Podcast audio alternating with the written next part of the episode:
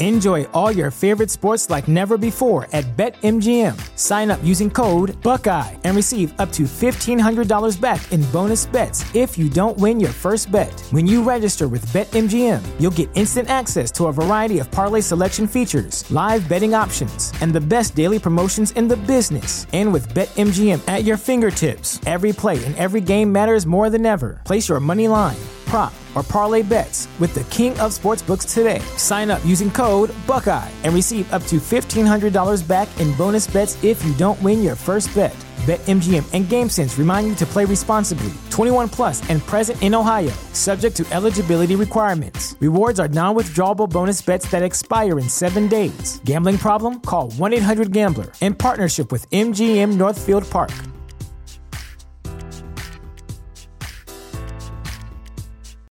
When you need mealtime inspiration, it's worth shopping Kroger, where you'll find over 30,000 mouthwatering choices that excite your inner foodie. And no matter what tasty choice you make, you'll enjoy our everyday low prices, plus extra ways to save, like digital coupons worth over $600 each week. You can also save up to $1 off per gallon at the pump with fuel points. More savings and more inspiring flavors make shopping Kroger worth it every time. Kroger, fresh for everyone. Fuel restrictions apply. Se suponía que Alisa no era la que tenía que ser arrojada del caballo y, desde luego, no tenía que acabar riéndose con Coultan después. Le hervía la sangre mientras se dirigía hacia su despacho. Después, cerró con un portazo. Coultan no me la quitará. Ninguno de los Rowlings me la quitará. Quería a Alisa. Lo había decidido en cuanto la vio. Era hermosa y vulnerable, y el hecho de que Coultan también la quisiera la convertía en un premio mucho más codiciado se acercó al servicio de bebidas y se sirvió una generosa copa de whisky. El líquido ardiente le ayudó a calmar su rabia y a centrar sus pensamientos. Necesitaba monopolizar más su tiempo. Ahora que se había presentado, no se limitaría a observarla desde las sombras. Necesitaba que lo vieran con ella en público, para hacer correr el chisme sobre la naturaleza de su relación. Deseaba humillar a Coultan y a su familia tanto como a ella. Avivaría los viejos rumores sobre la muerte de su madre. Ya no se escuchaban en los últimos años, y temía que por eso Alisa olvidara su odio con tanta facilidad. Él se lo recordaría y seguiría introduciéndose en su vida como confidente y amigo. Ella sabía que la deseaba y, aparte de Coultan, Frederick era su única opción de matrimonio si quería salvar a su familia de la ruina. Los separaría y, cuando ella buscara consuelo en alguien, él estaría esperándola con los brazos abiertos. Y Coultan Rowling se quedaría sin nada. Aquella misma noche, Coultan estaba sentado en su habitación, mirando por la ventana que daba a los jardines de la finca. No podía dormir. Llevaba horas dando vueltas en la cama y finalmente había renunciado a hacerlo, levantándose, pero sus pensamientos seguían fijos en Alisa. Ella lo asombraba a cada paso. Aquella tarde, no esperaba que su paseo terminara en tal, diversión. Le sorprendió la facilidad con la que habían disfrutado de la compañía del otro, riendo como si volvieran a ser niños. Charlaron durante todo el trayecto de vuelta a la mansión y parecía que el velo que los separaba se hubiera levantado de repente. Le gustaba cómo iba todo con ella. Sus conversaciones, sus risas, lo que se decían y desafiarla. Así fue en el pasado, cuando ambos eran más jóvenes. Salvo por algunos gritos, y juegos bruscos añadidos, por los que les regañaban constantemente. Antes de su compromiso, cualquier recuerdo que tenía de ella se resumía a los momentos después de la muerte de su madre, cuando ya no eran amigos entendía que eso había ensombrecido su percepción de ella. Alisa no era solo aquella mujer enojada que había llegado a odiar. Seguía siendo aquella niña irritante que lo molestaba y enfurecía, pero de la que nunca podía estar lejos. Se preguntaba si ella también lo recordaría de la misma manera, antes de que el pequeño mundo que compartían se derrumbara. Cómo deseaba que aquel día nunca hubiera ocurrido. Cómo deseaba que Lady Berkeley siguiera viva. Le dolía el pecho de pensar en lo que podría haber sido si Alisa y él hubieran seguido siendo amigos hasta la edad adulta quizá no estuviera sentado solo en su habitación en mitad de la noche. En lugar de eso, podría estar profundamente dormido, reconfortado por la presencia de la esposa que había sido dueña de su corazón desde la infancia. Pero eso nunca ocurriría, la oportunidad de aquel futuro hacía tiempo que había pasado. No le serviría de nada pensar en lo que podría haber sido. En lugar de eso, apartó su mente de lo imposible para centrarse en preocupaciones siempre acuciantes. Los dos accidentes que Alisa y él habían sufrido seguían molestándole le parecía una coincidencia demasiado extraña que uno ocurriera tan cerca del otro. Primero el disparo, luego el animal, dos sucesos perfectamente sincronizados que casi acaban con Alisa gravemente herida. Sin embargo, no podía determinar una sola persona que quisiera herir a cualquiera de ellos. Tenía rivales, ciertamente. Un hombre no podía existir en un cierto nivel de la sociedad sin que se produjera mala sangre a lo largo de los años, pero no creía que ninguna de esas personas buscara causarle daño físico. Si lo pensaba bien, el único enemigo que tenían era el otro. Unas semanas antes, podría haber pensado que Alisa o su familia eran capaces de tales actos en sus ciegos intentos de venganza. Seguía siendo bastante inverosímil, pero nadie le había odiado tan profunda y apasionadamente como ella. Sin embargo, no podían ser los Berkeley. Alisa corría mucho más riesgo que él en cada accidente. Tal vez se estaba volviendo un paranoico, pero su instinto le decía que algo iba mal. Tampoco ayudaba a su estado de ánimo que su madre siguiera tan angustiada. Permanecía en su habitación, negándose a hablar o a ver a nadie más que a su doncella, que le llevaba comida y bebida y la ayudaba a bañarse. Tenía la sensación de que algo la atormentaba. No sabía cuál podía ser el problema, pero tenía la terrible sensación de que era algo relacionado con Alisa. El golpeteo de los cascos de los caballos por el camino de tierra hizo que un escalofrío recorriera su espina dorsal. Alisa aplaudió, aunque con cuidado para no ser indecorosa, cuando el animal por el que había apostado se puso en cabeza justo antes de cruzar la línea de meta. Enhorabuena, cariño. Dijo Emma emocionada, volviéndose hacia Alisa con una gran sonrisa. ¡Qué victoria tan maravillosa! En efecto, bien hecho, mi niña. La felicitó su padre desde el otro lado parecía muy orgulloso de ella y eso era más emocionante que la carrera. Las gradas a su alrededor estaban llenas de gente, todos en busca de diversión y la emoción de la pista. Tanto su padre, como Emma y ella estaban de excursión ese domingo, y Coulton se reuniría con ellos cuando terminara de atender un asunto inesperado que había surgido por la mañana. Se sorprendió al descubrir que estaba deseando que Coulton se uniera a ellos. A Alisa ya no le asustaba estar cerca de él, lo cual era sorprendente. Después de su caída del caballo, y su posterior tiempo de juego en el arroyo, había sentido como si las cosas hubieran cambiado entre ellos. Parecían más amistosos, incluso disfrutaron mientras recordaban su infancia juntos. Había sido extrañamente reconfortante hablar con él de aquella época, aunque sintió una punzada de tristeza al recordar la razón por la que terminaron aquellos días dorados. Sin embargo, no fue por su culpa. Tal vez, tal vez fue solo un accidente. A medida que sus sentimientos hacia Coultan cambiaban, sus sospechas sobre su padre comenzaron a disminuir.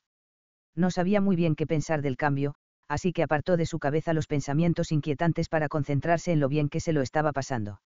De repente, Emma le dio un codazo en el costado. Lord Farlow acaba de llegar, susurró en su oído. Emma señaló con el dedo hacia una fila de asientos situada más abajo y más cerca de la pista. Alisa la siguió y sus ojos se posaron en él, que levantó la vista y la miró con una sonrisa curvándole los labios. Ella también sonrió cuando la saludó con la mano. Aunque estuvo tentada de invitarle a sentarse con ellos, le preocupaba cómo reaccionaría su padre y cómo trataría a Frederick. Volvió su atención a la pista, donde los siguientes corredores se preparaban para su carrera. No es ella. Susurró una mujer. Lady Berkeley. En efecto, lo es, respondió otra voz desconocida. Alisa frunció el ceño. Alguien estaba cuchicheando sobre ella y lo hacía bastante mal dejó que su mirada recorriera la multitud a su alrededor y vio a dos ancianas, no muy lejos de donde estaba sentada, con las cabezas juntas. ¿No está prometida al hijo del duque de Ramsbury? Preguntó la misma mujer. Sí, aseveró la otra. Qué terrible destino, estar casada con el hijo del hombre que asesinó a su madre. Pobrecita. El corazón de Alisa empezó a latir con fuerza al oír sus palabras. Miró hacia su padre, pero estaba distraído hablando con alguien al otro lado. Miró hacia Emma, tampoco parecía que su amiga se hubiera enterado de la conversación susurrada. ¿Cómo debe odiarlos? La primera mujer negó con la cabeza. ¿Por qué la obligaría su padre a hacer algo así? Apretó los dientes.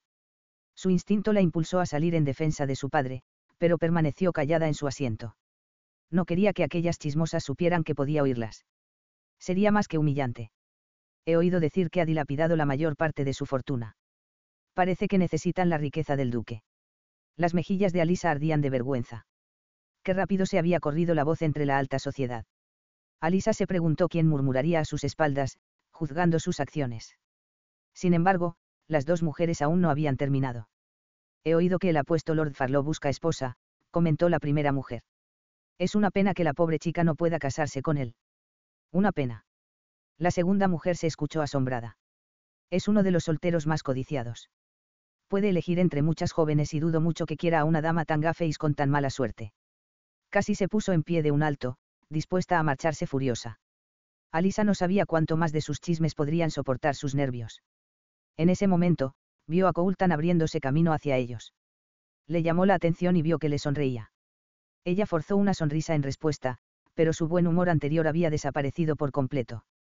Las palabras de las mujeres resonaban en su cabeza, pero no solo las cosas mortificantes que habían dicho sobre ella y su padre. Casada con el hijo del hombre que asesinó a su madre. El recuerdo de aquel día la llenó por completo. La imagen de su madre tendida en el suelo del bosque. Su padre llorando a su lado. El duque emergiendo de entre los árboles, mosquete en mano. Con qué facilidad parecía haber olvidado esa imagen. Estaba confusa y abrumada, y todo su cuerpo se tensó cuando Coultan se acomodó a su lado.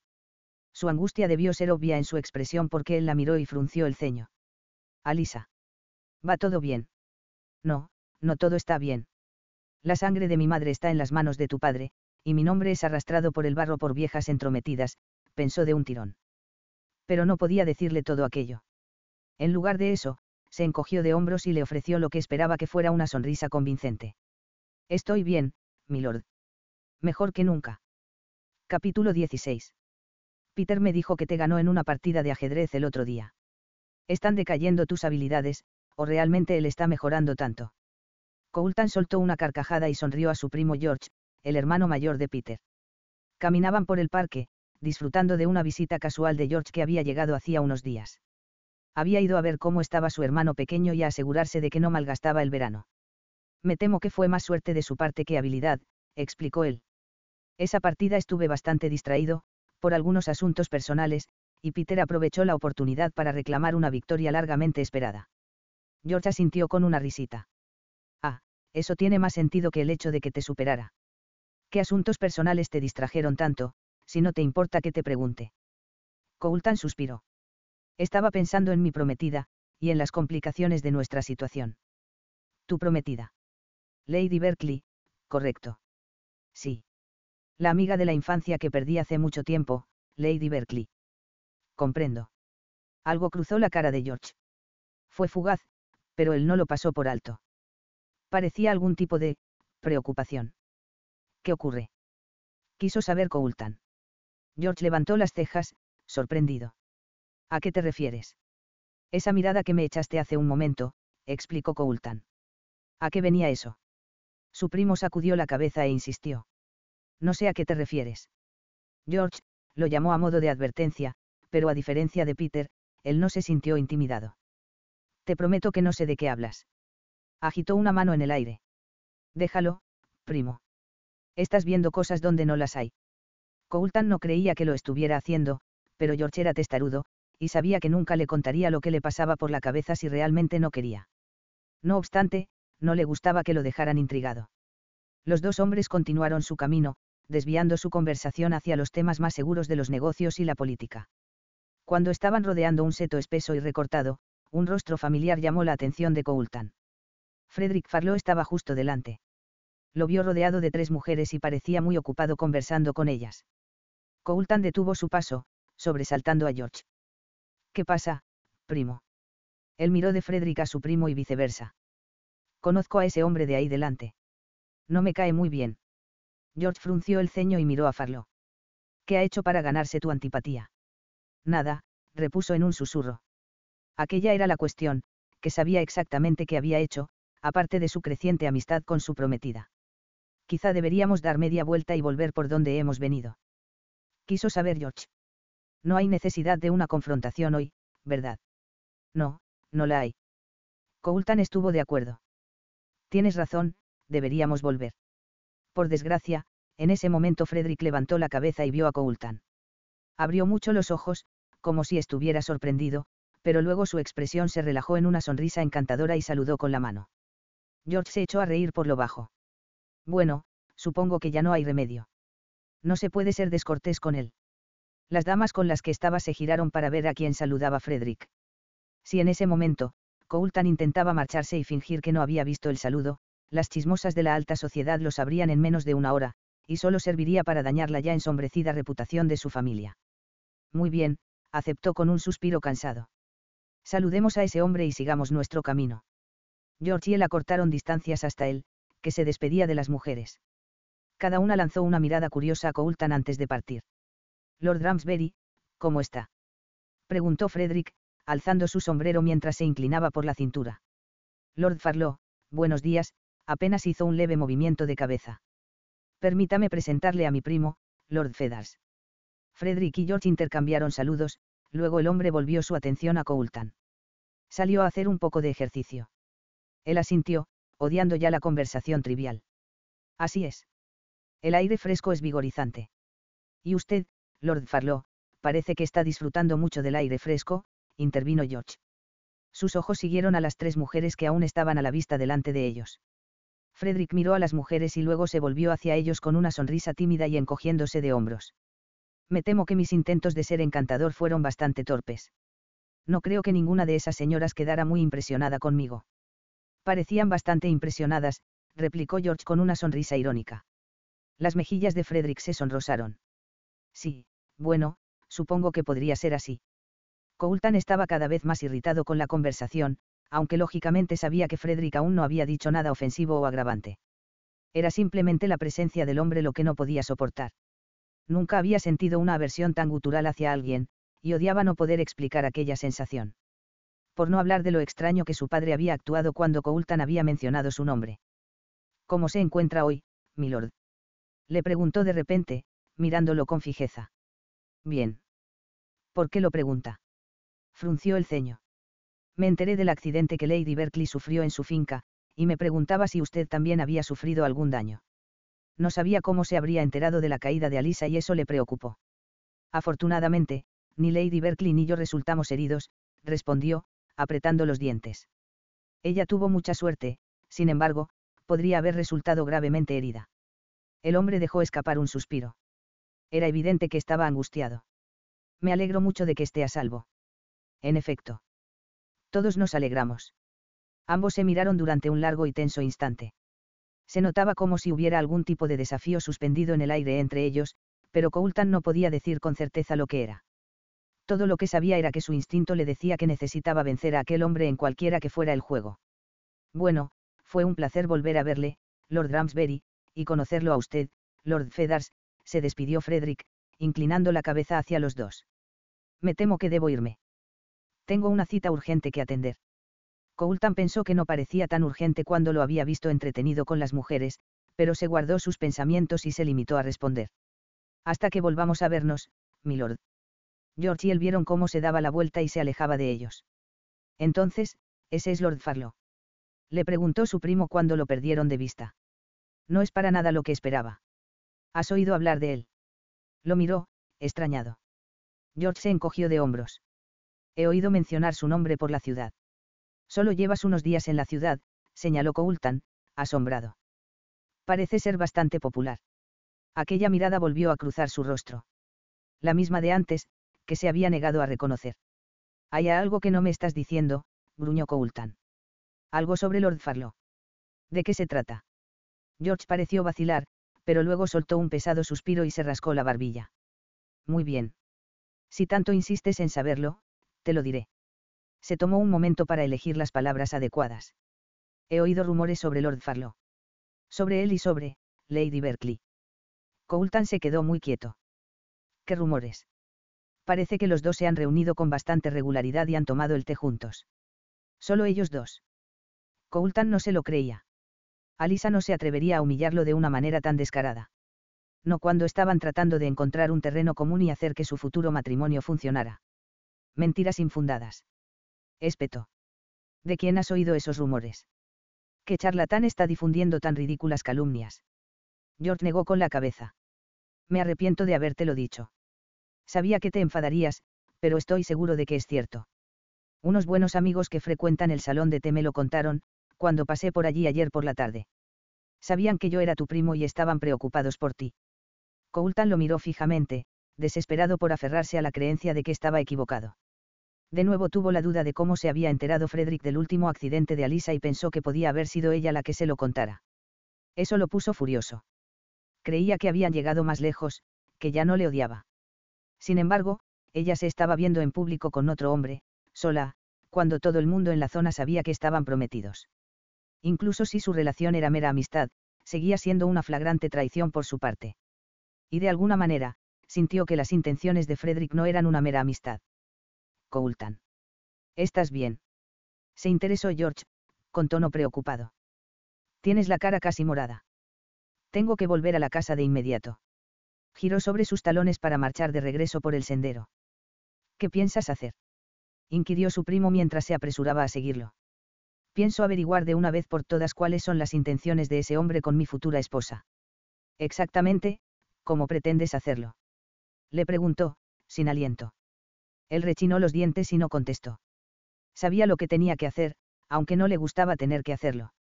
Apenas habían pasado dos horas desde que Coultan había abandonado a toda prisa el parque, con George a su paso, y no perdió tiempo en llevar a cabo su plan para descubrir más sobre Frederick. Recurrió a un hombre que su padre solía contratar cuando necesitaba información. Mark Foreman era un policía retirado que había abierto su propia oficina de investigación privada y contrataba sus servicios a quienes tenían dinero para pagar su tiempo.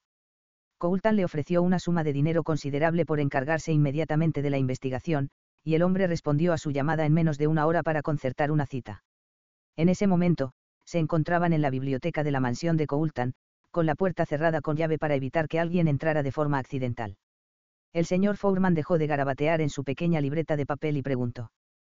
¿Qué desea que busque en particular, milord? Coultan pensó durante unos instantes. Cualquier cosa indecorosa, ya sea de su pasado o de su presente quiero que busque algo que indique que el hombre es una amenaza para mi prometida o para mí. En última instancia, quiero saber cuáles son sus intenciones al ser amigo de Lady Berkeley. No cree que lo que busca es simplemente amistad. Él negó enérgicamente con la cabeza. No, no lo creo. El señor Foreman asintió. Muy bien, milord. ¿Hay algo más? No. Suspiró para dar por terminada la conversación. Eso debería ser todo. Gracias, señor Foreman. El investigador inclinó la cabeza. Le mantendré informado de lo que descubra. Buenos días, milord. Buenos días. Coultan lo acompañó hasta la puerta de la biblioteca, abriéndola para que pudiera salir.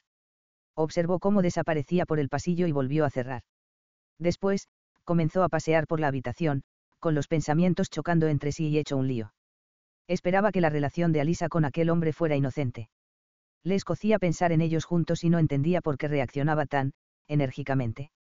Sin embargo, aunque intentaba convencerse de que esa era la única razón de su ira, en el fondo sabía que no era así. Se había suavizado con Alisa y pensaba que ella también se estaba suavizando con él. Si descubría que no era así. Probablemente nunca la perdonaría por haber sido tan tonto. Capítulo 17. Las lágrimas no dejaban de fluir, por mucho que intentara contenerlas. Alisa había estado lidiando con el dolor por la muerte de su madre durante los últimos nueve años, pero hacía tiempo que no se sentía tan abrumada por la pena. No podía parar. No podía levantarse de la cama. No podía preocuparse de otra cosa que no fuera el inmenso hueco que había dejado en su corazón la muerte de su madre. No sabía por qué dolía tanto de nuevo. ¿Por qué lo sentía tan reciente? Imaginó que a lo mejor era por su inminente boda. Se había dado cuenta de que su madre no estaría presente para presenciar su enlace y eso la dejaba hueca y fría. Si supiera lo que había pasado de verdad. Entonces, tal vez, podría encontrar algo de paz. Frederick habló de la necesidad de cerrar el círculo tras una gran pérdida, pero ella no sabía con certeza la causa de la muerte de su madre. Nunca había creído que fuera un mero accidente lo que le había costado la vida, y ansiaba saber la verdad. Y solo había una persona en todo el mundo que podía dársela. De algún modo, encontró fuerzas para levantarse y salir de la cama. Sus lágrimas no dejaron de caer mientras cruzaba la habitación hasta su escritorio y tomaba asiento cogió papel y bolígrafo y escribió una carta a la persona que siempre había odiado más que a Coultan. Su padre, Nicholas Rawlins, duque de Ramsbury. Después de años de evitarlo, no podía creer que estuviera escribiéndole al duque, solicitando una audiencia, pero era la única forma de saber la verdad y su única oportunidad de mantener la paz en su matrimonio. Escribir la carta, en realidad, ayudó a calmar sus nervios.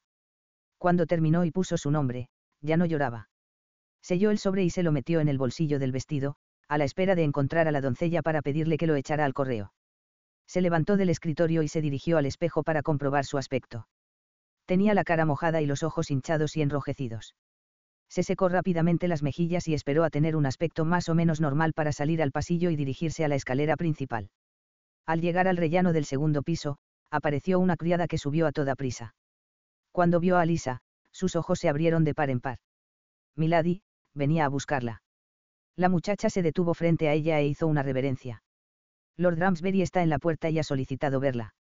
El corazón de Alisa latía con fuerza en su pecho y su mano se dirigió al bolsillo de su vestido donde había guardado el sobre.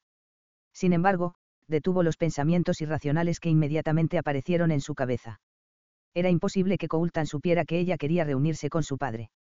Gracias, dijo, al tiempo que sacaba la carta del bolsillo y se la entregaba a la doncella. Puedes asegurarte de que salga en el correo de hoy. La criada asintió. Sí, Milady. Lord Ramsbury la espera en el salón. Que subante, por favor, ordenó ella, mientras se apresuraba a rodear a la doncella para bajar las escaleras. No sabía qué hacía él en su casa. No lo había visto desde que quedaron en las carreras y de eso hacía varios días. Lamentaba lo distante que se había mostrado con él entonces, pero los susurros de aquellas ancianas la habían alterado mucho. Más tarde, se dio cuenta de que aquellos rumores no eran culpa suya y que no debía descargar su ira contra él. Desde entonces había querido disculparse, pero no se le había presentado la oportunidad. Cuando llegó al salón, se detuvo ante la puerta para alisársele vestido con las manos. Respiró hondo, levantó la barbilla, enderezó los hombros y entró en la habitación. Alisa se sorprendió al verlo apoyado en la repisa de la chimenea, con gesto concentrado en sus pensamientos. No pareció darse cuenta de que ella había entrado y carraspeó para llamar su atención. La miró, sorprendido. Oh. Mis disculpas, no te oí entrar. Parecías concentrado en algo muy importante, respondió ella, acercándose a él. ¿Hay algo que pueda hacer para aliviar tu mente? La miró durante unos instantes en silencio. Al final, negó con la cabeza. Me temo que ahora no. Alisa frunció el ceño y lo estudió con atención. Actuaba de forma extraña y parecía nervioso por alguna razón. ¿Nos sentamos a hablar? Preguntó, invitándolo a tomar asiento en una salita junto a la chimenea. Él asintió y se acomodó en una silla. Ella se sentó frente a él, pero cuando ambos se acomodaron, no supo qué decir. El silencio que se extendió entre ellos fue insoportablemente incómodo. Yo, eh, quería disculparme por mi comportamiento del otro día, aventuró vacilante. Espero no haber sido demasiado grosera. Él la miró, como si no comprendiera. Lo siento, pero ¿a qué te refieres? El otro día, en las carreras. Parpadeó. Creo que fui bastante fría contigo. Arrugó la frente y se quedó pensativo antes de decir. Aquel día te noté algo distante, pero hacías todo lo posible por mantenerte sociable. No parecías grosera en absoluto. Oh. Bueno, entonces, no importa, supongo. Estaba segura de que no había conseguido ocultar su mala actitud aquel día. Realmente lo había hecho mejor de lo que pensaba, o él no se había dado cuenta. Si de verdad le importara, habría notado su descontento. Eso debería hacer un futuro marido, aunque ella se esforzara en ocultarlo. Aquella constatación no debería decepcionarla, pero lo hizo. Soltó un pequeño suspiro y volvieron a quedarse en silencio. La situación era muy diferente aquel día en el campo. Entonces, habían sido abiertos y sinceros el uno con el otro. Sin embargo, en ese momento, se sentía como si ambos estuvieran reteniendo algo de sí mismos fue un alivio cuando apareció un criado con el té. Mientras se lo servían, Coultan apretó los labios y empezó a enrojecer ligeramente. Parecía como si se estuviera esforzando mucho por contener algo, y ella ardía de curiosidad por saber qué era. Cuando el lacayo se retiró y volvieron a quedarse solos, Coultan ni siquiera tocó su té antes de que las palabras brotaran de su boca. ¿De verdad has estado tomando el té con Lord Farlow? Ella se sobresaltó por la repentina pregunta y su brazo se detuvo, su taza de té colgando en el aire justo antes de sus labios. Dejó lentamente la taza sobre la mesa y lo miró fijamente a los ojos. He tomado el té con Lord Farlow. Una vez. El otro día. Sus ojos brillaron con una ira apenas moderada. Estaba sola. Ella frunció el ceño. No le gustaba su tono y, a pesar de ello, le respondió con amabilidad. Fui a la casa de té con Emma, y Lord Farlow entró por casualidad mientras estábamos allí me pareció descortés no invitarle a unirse a nosotras, ya que no iba acompañado. El único momento en que él y yo estuvimos solos fue cuando Emma fue a refrescarse al tocador. Su expresión se suavizó con alivio y la ira abandonó sus ojos. Menos mal. Suspiró. Sabía que no debía dar crédito a esos horribles rumores. Ella se tensó al escucharle. Rumores. ¿Qué rumores? Él hizo un gesto con la mano, como desechando la cuestión mi primo oyó decir a unos amigos que suelen frecuentar la casa de té, que Lord Farlow y tú habíais tomado el té a solas. Ah, sí. Le decepcionó mucho que él creyera que sería capaz de hacer algo así. La irritación le hirvió la sangre. Bueno, tal vez la próxima vez que escuches un rumor que me desacredite, vengas a mí directamente antes de hacer suposiciones. Agarró su té y bebió un largo trago, casi escaldándose la lengua con las prisas. Coultan se inclinó hacia adelante y apoyó los codos en las rodillas. Te pido disculpas, Alisa. Tienes razón. Debería haber acudido directamente a ti. Es una situación comprensible en la que te encuentras, pero debo pedirte que no vuelvas a ver a ese hombre. Si él le hubiera confesado su amor eterno, ella no se habría escandalizado más. Lo siento, pero creo que no lo entiendo. Volvió a dejar el té y se agarró a los brazos de la silla para no acercarse a él y estrangularlo. ¿Por qué me pides eso? Hay algo en ese hombre que no me gusta, explicó. No me fío de él y no quiero que estés cerca de él hasta que esté seguro de sus intenciones. No lo conoces de nada, siseó ella. Él entrecerró los ojos. No importa si lo conozco bien o no. Eres mi prometida y no permitiré que andes por la ciudad con un hombre en quien no confío. Su ira se disparó a una altura casi incontrolable. Milord, no sé qué poder piensa que tiene sobre mí, pero déjeme que le diga algo bien claro. No puede decirme a quién puedo ver o qué puedo hacer. Su mandíbula se tensó mientras rechinaba los dientes, no solo por sus palabras, sino por dejar de tutearlo. Soy tu futuro marido. Estoy en mi derecho de dar esas órdenes, ya que es mi deber protegerte y cuidarte. No, no lo es. Ella se puso en pie enfadada. Tal vez, si fuera un verdadero marido para mí. Tal vez si fuera alguien a quien pudiera amar y querer, entonces estaría en su derecho, pero no es ninguna de esas cosas, milord. Él también se puso en pie, con expresión sombría. Debería cuidar su lengua, milady, gruñó, acercándose un paso más y dejando atrás el tuteo igual que ella. Está usted pisando terreno peligroso. No solo daña su reputación con esas payasadas, sino también la mía. Este compromiso no le da derecho a controlarme ni a dictarme cómo vivir mi vida. Espetó ella, sin darse cuenta de que también se acercaba a él. Es solo un acuerdo. Un simple acuerdo, nada más. Nunca será nada más. Alisa se dio cuenta de que estaban casi frente a frente, mirándose fijamente, con el pecho agitado por la agresividad. Se le pasó brevemente por la cabeza que él podría inclinarse y besarla sin esfuerzo, pero se quitó la idea de la cabeza, furiosa consigo misma.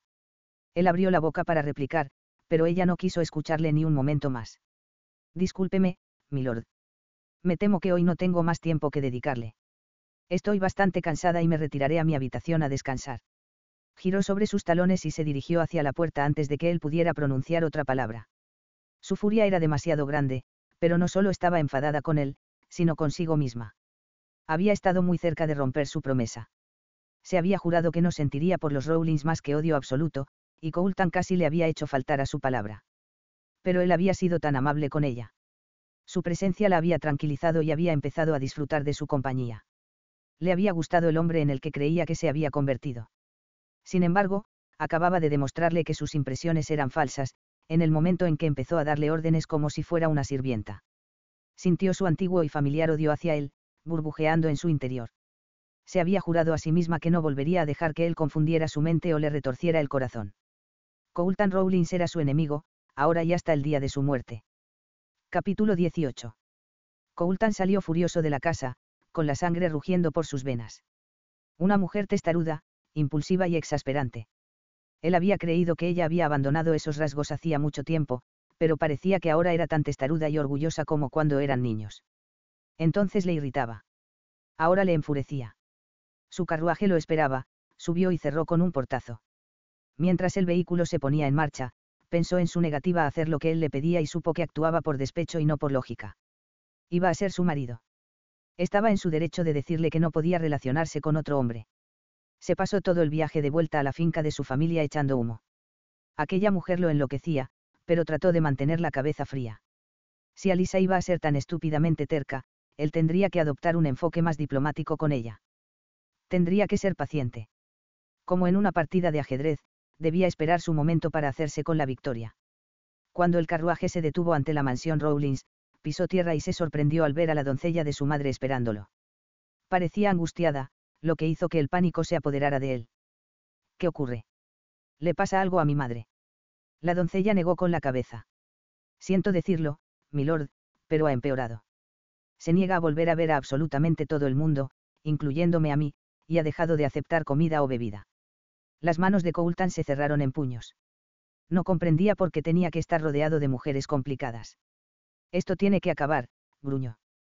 Lleva demasiado tiempo con estas tonterías. La criada pareció sobresaltarse. Milord, yo. Él ya estaba entrando en la casa, ignorándola. Tal vez fuera porque Alisa ya le había puesto al límite de su paciencia, pero esta vez no iba a mimar a su madre. Iba a saber qué era lo que la molestaba, aunque tuviera que sonsacarle la verdad. Llegó ante su habitación y llamó con fuerza. Madre. Alzó la voz. Abra la puerta. Al no obtener respuesta, probó el pomo y lo encontró abierto. La abrió de un empujón y entró furioso, encontrándola acurrucada en la cama, llorando desesperada. Al verlo, sus sollozos se hicieron más intensos. Basta ya. Ordenó, rodeando la cama para alcanzarla. La agarró por los hombros y la obligó a mirarlo. Dígame por qué llora, por qué insiste en plagar esta casa con su locura. Sus sollozos se convirtieron en gemidos y su cuerpo se estremeció. Al ver que la duquesa dejaba caer la cara entre las manos, un remordimiento instantáneo se apoderó de él. Trató de tranquilizarse, se sentó en la cama junto a ella y la estrechó entre sus brazos, abrazándola con fuerza. Lo siento, madre, murmuró, meciéndola de un lado a otro. Perdóneme, por favor. No quise decir lo que dije. Para su alivio, ella enroscó los dedos en la parte delantera de su camisa y se aferró a él. Se quedaron así un rato y él la dejó llorar. Cuando comenzó a calmarse, sus sollozos se convirtieron en suaves gemidos y luego se cayó por completo. Levantó la cabeza y lo miró. Lo siento mucho, dijo en voz baja. No tiene nada que lamentar, le advirtió él. He sido demasiado duro. Dejé a Lady Berkeley bastante enfadada, y me temo que la tomé con usted. ¿Por qué la dejaste enfadada? Se interesó su madre. Él negó con la cabeza. No es nada, de verdad. Solo un desacuerdo. Pasará y volveremos a ser como antes en poco tiempo.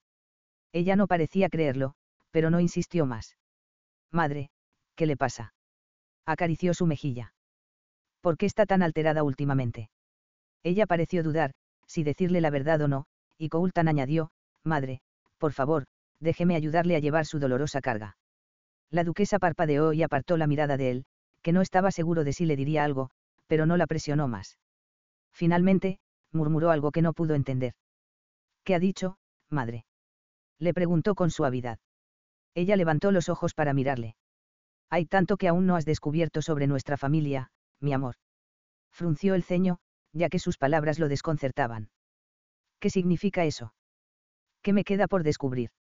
Antes de que pudiera responder, su rostro se descompuso y comenzó a sollozar de nuevo. Sobresaltado, volvió a abrazarla con fuerza y le acarició el pelo. No pasa nada, la consoló. Todo irá bien. Sus palabras parecían vacías, pues no estaba seguro de qué era exactamente lo que prometía que iba a salir bien. Aún así, no sabía qué más podía ofrecerle para calmarla. Al final, ella se apartó y lo miró con los ojos muy abiertos. Hijo mío, hay algo que debes saber. Ya basta, Catherine. La voz del duque retumbó en la habitación, sorprendiendo a Coultan y a su madre. Ella miró fijamente a su marido, con expresión horrorizada. Su padre estaba de pie en la puerta, con las manos apretadas a los lados y expresión fiera. Él recuperó por fin la voz y balbuceó. Padre. ¿Qué? Ha habido un incendio. La casa de té local ha ardido hasta los cimientos. Las palabras de su padre sonaron cortantes y duras, y sus ojos no se apartaban de la duquesa. Se requiere nuestra presencia. Coultan se sintió abrumado por la noticia del incendio, la repentina aparición de su padre y el silencio de su madre quería quedarse y seguir interrogando a su madre. Ella había estado a punto de decirle algo. Algo importante.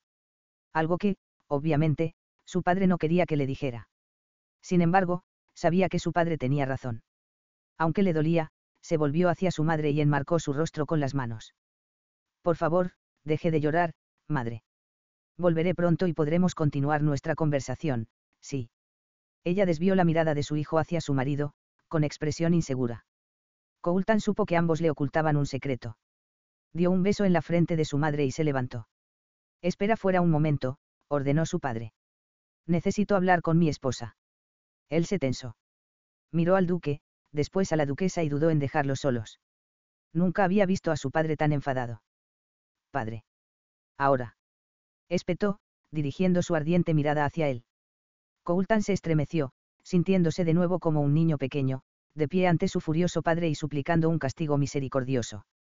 Vete, Cariño, lo instó su madre. Aún no se sentía bien, dejándola sola frente a su padre, pero comprendió que no tenía muchas opciones. Los dos lo miraban expectantes, así que, con un resoplido exasperado, salió de la habitación. En cuanto llegó al pasillo, su padre dio un portazo.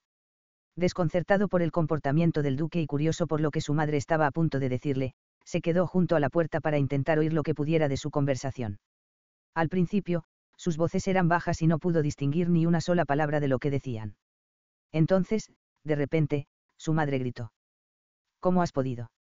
No me toques. Aquello le sorprendió más que la furiosa entrada de su padre. Nunca había oído a su madre levantar la voz ni sonar tan furiosa. ¿Qué demonios estaba pasando? Catherine. Sé razonable. No recordaba que sus padres se hubieran peleado nunca así. Aunque el vago recuerdo de una gran discusión entre ellos jugaba en los márgenes de su mente. Era de su niñez, poco después de la muerte de Lady Berkeley. A medida que pensaba en ello, los recuerdos de aquella época se hacían más nítidos, aunque no era capaz de comprender con exactitud el motivo de su discusión. Dudaba de haberlo sabido alguna vez, pero recordaba furiosos gritos similares entre ambos. La conmoción había asustado incluso a los criados. Su padre salía de casa y no volvía durante horas, a veces días enteros. Con el tiempo, llegaban a una solución, su padre dejaba de desaparecer y cesaban los gritos. Pero, ¿por qué empezó todo? ¿Y qué había instigado aquel enfrentamiento actual? Por fin se hizo el silencio en la habitación de su madre, y Coultan se tensó, invadido por una extraña sensación de preocupación. La puerta se abrió y su padre salió al pasillo. Parecía cansado y decaído. ¿Está todo bien, padre? Preguntó con cautela. Su padre lo miró con una pequeña sonrisa. Enjoy all your favorite sports like never before at BetMGM. Sign up using code Buckeye and receive up to $1,500 back in bonus bets if you don't win your first bet. When you register with BetMGM, you'll get instant access to a variety of parlay selection features, live betting options, and the best daily promotions in the business. And with BetMGM at your fingertips, every play and every game matters more than ever. Place your money line prop, or parlay bets with the king of sportsbooks today. Sign up using code Buckeye and receive up to $1,500 back in bonus bets if you don't win your first bet. BetMGM and GameSense remind you to play responsibly. 21 plus and present in Ohio, subject to eligibility requirements. Rewards are non withdrawable bonus bets that expire in seven days. Gambling problem? Call 1 800 Gambler in partnership with MGM Northfield Park.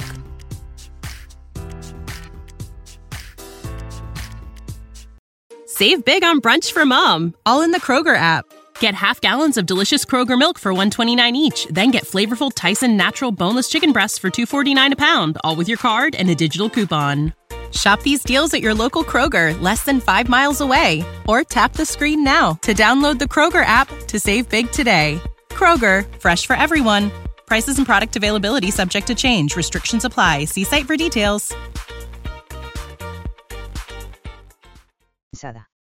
Todo irá bien, hijo. Vamos. Debemos ir a la casa de té. Por supuesto. Miró hacia la puerta de su madre, una parte de él tentado de volver y preguntarle lo que había estado a punto de decirle, pero se resistió. Lo más probable era que no dijera ni una palabra más, y su padre tenía razón, debían ocuparse de las consecuencias del incendio. Sin embargo, mientras se dirigían a la casa de té, Coultan no podía evitar preguntarse qué secretos le estarían ocultando sus padres. Mientras su carruaje avanzaba por el camino, el corazón de Alisa latía como un tambor desbocado. Había recibido la noticia del incendio en la casa de Té y le habían dicho que Coultan y su padre debían estar allí. Había sentido una oleada de miedo tan intensa que había ordenado inmediatamente que trajeran su carruaje para llevarla al lugar. Cuando llegó, vio una multitud que se había congregado en torno a las ruinas humeantes. Todo lo que quedaba de aquel encantador lugar eran cenizas negras. Alisa salió de su carruaje a la calle, con las manos apretadas contra el pecho mientras buscaba entre la multitud cualquier señal de Coultan. La preocupación le punzaba el corazón como una pequeña daga, pero no quería pensar demasiado en el porqué. No por el momento, al menos. Por fin, lo vislumbró.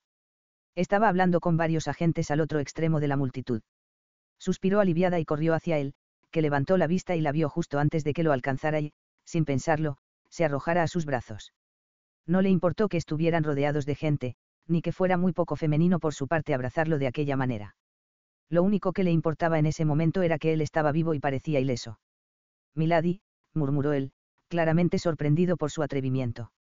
Sin embargo, al cabo de un instante, la rodeó con sus brazos y le devolvió el abrazo. Terminaremos de hablar con usted más tarde, milord, dijo uno de los alguaciles en tono ronco, aclarándose la garganta. Sí, gracias, respondió Coultan sin soltar a Alisa. Una vez que los guardias se hubieron marchado, se apartó de ella lo suficiente para poder mirarla a la cara. Ella le devolvió la mirada y sintió como si fuera a echarse a llorar en cualquier momento. ¿Estás bien? preguntó en un murmullo. Él le cogió la cara y le acarició la mejilla con el pulgar. Su tacto era tan tierno que le dolía el corazón. Lo estoy. Estabas preocupada. Parecía sorprendido. Alisa sintió, sin molestarse en ocultarle sus verdaderos sentimientos. Claro que lo estaba. Cuando me dijeron que estabas aquí abajo, pensé, que quizás, quizás habías estado dentro. No, no, no estaba aquí, le aseguró. Mi padre y yo vinimos después de enterarnos del incendio, para supervisar los esfuerzos por contenerlo y evaluar los daños. No estábamos cerca cuando ardió. Me siento tan aliviada, sollozó ella, dejando caer la cabeza contra su pecho. Me alegro de que te preocupes tanto por mi bienestar, murmuró el encantado. Alisa volvió los ojos hacia él y se quedó atónita ante el afecto que ardía en su mirada. El aire se le escapó de los pulmones al darse cuenta de que podía importarle de verdad y, aún más, de que él le importaba de verdad a ella. Quizás existía la posibilidad de que fueran felices juntos. No sabía cómo iba a ser capaz de dejar de lado su odio y su rabia, pero estaba segura de que quería intentarlo. A pesar de todas las probabilidades, quería a Coultan a salvo. Lo quería en su vida. Quería recuperar a su amigo de la infancia. Milady, necesito hablar con mi padre brevemente, dijo Coultan en tono formal por si lo escuchaba la gente que había alrededor. Si espera aquí un momento, volveré y le escoltaré de vuelta a casa. Aunque dudaba en dejar que se fuera de su lado, asintió. Me parece bien, milord.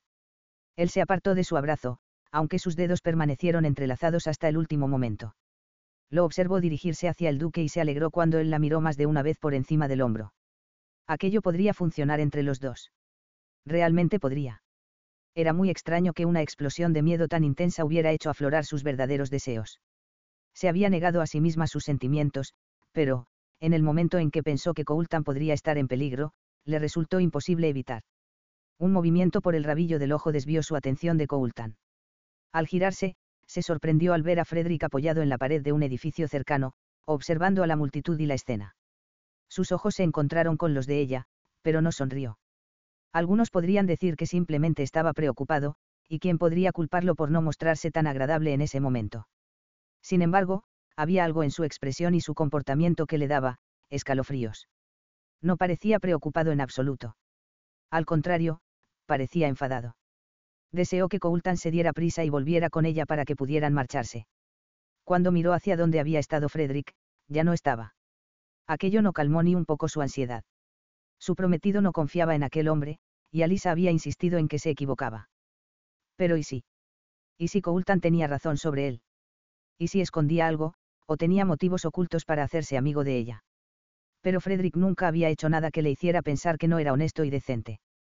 Era un buen hombre y su amigo, y debería avergonzarse de tener aquellos pensamientos sobre él. Sin embargo, mientras pensaba todo aquello, seguía mirando ansiosamente en dirección a Coultan, rezando para que pudiera escoltarla pronto lejos de aquel lugar. Capítulo 19. Idiotas. Bramó Frederick, golpeando con las manos el único mueble del pequeño sótano, una mesa desvencijada que tembló por la fuerza del impacto. El objetivo de este plan era atrapar a Coultan en ese incendio, pero prendisteis fuego a la casa de Te cuando ni siquiera estaba allí. Los tres hombres que había contratado para llevar a cabo la acción intercambiaron miradas entre ellos, lo que solo sirvió para enfurecerlo aún más. Nos dijo que estaría allí, advirtió uno, encogiéndose de hombros. No es culpa nuestra que su información fuera errónea. Cerró las manos en puños y la violencia se reflejó en sus ojos.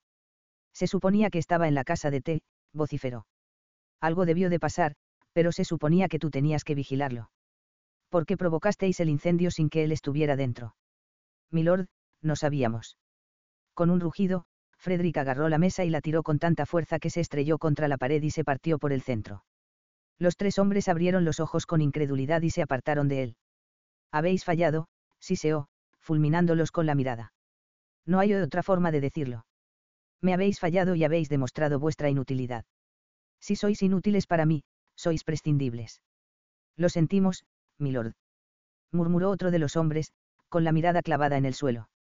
De verdad, lo sentimos muchísimo. Por favor, podemos hacer el trabajo que nos encomendó. Solo, solo necesitamos otra oportunidad. Otra oportunidad. Gruñó él. ¿Por qué debería daros otra oportunidad de fallarme? No le fallaremos, juró el tercer individuo. Haremos lo que sea necesario, cueste lo que cueste. No estaba seguro de poder creerles. Probablemente habría sido mejor ocuparse él mismo. Cada vez que permitía que alguien tendiera sus trampas por él, el maldito Coultan siempre se las arreglaba para escabullirse justo a tiempo. Tan escurridizo como la serpiente que era. Necesitaba deshacerse de aquel hombre antes de que hundiera más sus colmillos en Alisa. Ella se estaba enamorando de su prometido y sus atentados contra su vida los acercaban cada vez más. No comprendía cómo podía caer en las redes de Coultan con tanta facilidad, pero estaba decidido a romper cualquier control que el hombre tuviera sobre ella y reclamarla para sí. Alisa era suya, lo supiera o no. Coultan no ganaría esta vez. No la tendría. Si cometéis otro error como el de hoy, advirtió en voz baja y mortal. Tendréis el mismo destino que he planeado para Lord Ramsbury. He sido claro. Casi al unísono, los hombres respondieron. Sí, milord. Él asintió. Bien.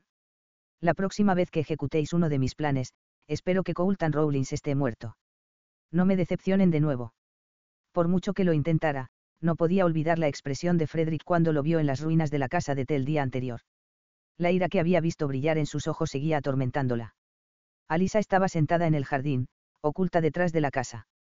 Tenía un libro abierto en el regazo, pero sin leer. No podía concentrarse en las palabras de la página, porque su mente no dejaba de dar vueltas a sus crecientes preguntas sobre Lord Farlow. Se había encontrado con él un puñado de veces, en las dos semanas transcurridas desde el incendio de la casa de té, y no había sido más que agradable y cálido con ella. Se había dicho a sí misma que dejaría de pensar en él y que, realmente, no había nada de qué preocuparse. Sin embargo, empezó a notar que él aparecía en casi todas partes. Cuando salía a pasear por el parque, se lo encontraba. Cuando iba a la mercería a por cintas, se cruzaba con él en la calle. Cuando fue a visitar a Emma a su casa, él iba en la misma dirección y se ofreció a acompañarla.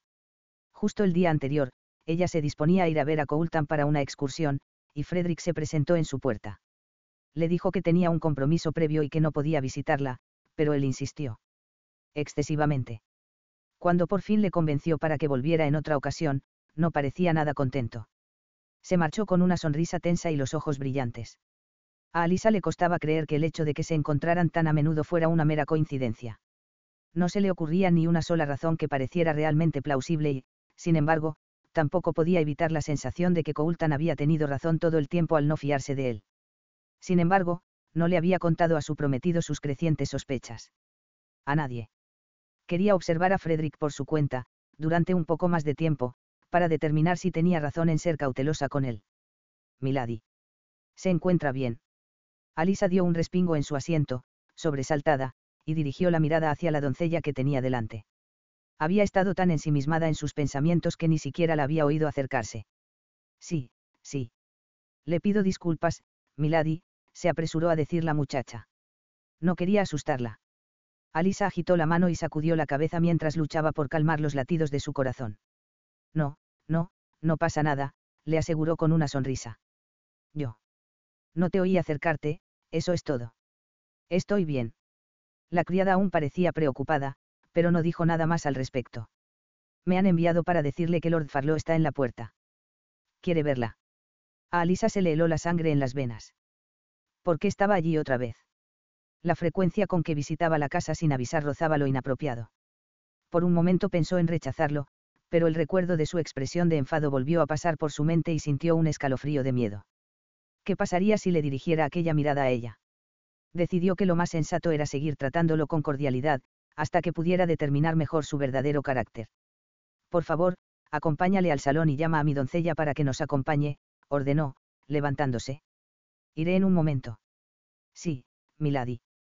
La muchacha hizo una reverencia y se dio la vuelta para entrar en la casa. Alisa la siguió con la mirada durante unos largos instantes, mientras su mente se agitaba e intentaba luchar contra su creciente preocupación. Tenía que mantener la cabeza mientras estuviera con Frederick y no dar a entender que no confiaba en él tanto como antes. Finalmente, entró en la casa. Se dirigió al salón y se detuvo frente a la puerta para respirar hondo varias veces. Echó los hombros hacia atrás y con la cabeza alta, entró en la habitación y se obligó a esbozar una sonrisa amistosa. Milord, me alegro mucho de verlo. Frederick estaba sentado en un sofá frente a la chimenea, pero se levantó de un salto al verla entrar. Con una sonrisa de oreja a oreja, se acercó a ella y se inclinó. Mientras bajaba la mirada, Alisa buscó por la habitación para asegurarse de que su doncella estaba allí. Fue un alivio cuando encontró a la chica sentada en un rincón junto a la ventana. Al menos, no tendría que quedarse completamente sola con él. Cuando Farló se enderezó de nuevo, ella reanudó su fachada amistosa. ¿Le apetece un té? Le preguntó, comportándose como una amable anfitriona. Oh, no, gracias. Negó también con la cabeza. No tengo intención de importunarle durante mucho tiempo. Ella lo invitó a tomar asiento y se sentaron frente a la chimenea vacía. ¿Para qué quería verme? Se interesó, cruzando las manos sobre el regazo. Su voz era firme, aunque su estómago se retorcía de nerviosismo. Quería preguntarle cómo se encuentra. Hizo una pausa. Desde el incendio, quiero decir. Inmediatamente a ella le pareció extraño que le preguntara sobre aquello, tanto tiempo después, sobre todo, porque se habían visto en las últimas dos semanas desde el incendio. Yo, estoy bien. Fue un accidente desafortunado, sin duda, pero me alegro de que no hubiera víctimas. Algo cruzó su expresión durante un breve instante. Podría haber sido irritación. También podría haber sido simplemente mi imaginación, se dijo ella con nerviosismo. Pero fuera lo que fuese, desapareció antes de que pudiera parpadear, y él asintió con un suspiro de alivio. En efecto, fue una suerte que no muriera nadie. Una extraña tensión impregnaba el aire entre ellos, y Alisa no acababa de creerse que su alivio fuera sincero. Pensaba que Lord Ramsbury había planeado estar allí aquel día, inquirió él de repente. Sus hombros se pusieron rígidos ante la extraña pregunta. Estaba. Asintió, lentamente. Pero cambió de planes después de un incidente en el parque, creo. Ese mismo día había aparecido en su puerta, exigiendo saber si había estado tomando el té con Frederica solas. En aquel momento, se enfureció con Coulton por su prepotencia y arrogancia, aunque olvidó su enojo más tarde, cuando creyó que él estaría en peligro por el incendio. Sin embargo, en ese momento, se preguntaba si su prometido tenía razón al preocuparse por sus encuentros con Frederick. Un incidente en el parque. Murmuró el hombre, que parecía algo aturdido. ¿Qué? ¿Qué fue? Lo sabe usted. Ella negó con la cabeza. No tengo ni idea. Solo sé que cambió de planes al regresar de su excursión al parque. Por eso, asumí que hubo un incidente que provocó que alterara su itinerario para ese día. Efectivamente. Frederick parecía enfadado, tanto que no podía ocultarlo. Eso es, una suerte, entonces. Podría haber estado en la casa de té durante aquel terrible incendio, y quién sabe lo que podría haber pasado. Sí, fue muy afortunado. Algo en su comportamiento era preocupante. No parecía demasiado aliviado de que Coultan no estuviera en la casa de té durante el incendio pero no podía desear que hubiera estado allí, ¿verdad? Era un pensamiento terrible, pero que no podía apartar de su mente. Incluso si Farlo tuviera alguna mala intención hacia su prometido, era una locura pensar que deseara su muerte. No era así. Debe de estar muy contenta de que esté ileso, sugirió, clavando su mirada en la de ella. Ella parpadeó y apartó la vista de él, incapaz de soportar la intensidad de su mirada. Lo estoy, admitió con sinceridad. Empiezo a pensar que mi enlace con Lord Ramsbury funcionará. Le estoy cogiendo mucho cariño. En serio. Su voz se agudizó solo un poco, pero sintió como si sus palabras la atravesaran como una pequeña cuchilla. Ella tragó saliva. Había cometido un error al confesar sus crecientes sentimientos por Coultan. Así es, insistió. Entonces me alegro mucho por usted, respondió él, aunque tenía la mandíbula apretada. Mi mayor deseo es que sea feliz con el hombre al que pertenece el hombre al que pertenecía. Era extraño que dijera aquello. Ella no pertenecía a Coultan. Ella no pertenecía a nadie. Milord, está todo bien. Parece, preocupado. Esa no era la palabra correcta en absoluto. Parecía molesto, casi enfadado, pero ella no pensó que fuera prudente señalárselo descaradamente. Él sacudió la cabeza y le ofreció una sonrisa tensa. Estoy asombrado de la suerte de Lord Ramsbury ha escapado a tantas calamidades últimamente que es casi milagroso. Yo, supongo que lo es. A Alisa no le gustó el giro de la conversación. Frederick no solo la incomodaba, sino que empezaba a asustarla. Una pregunta persistente empezó a asaltar su mente. Era una tan horrible que no se atrevía a pronunciar una palabra en voz alta. Tuvo la sensación de que Frederick quería ver muerto a Coultan, aunque parecía una locura. De repente, se puso de pie.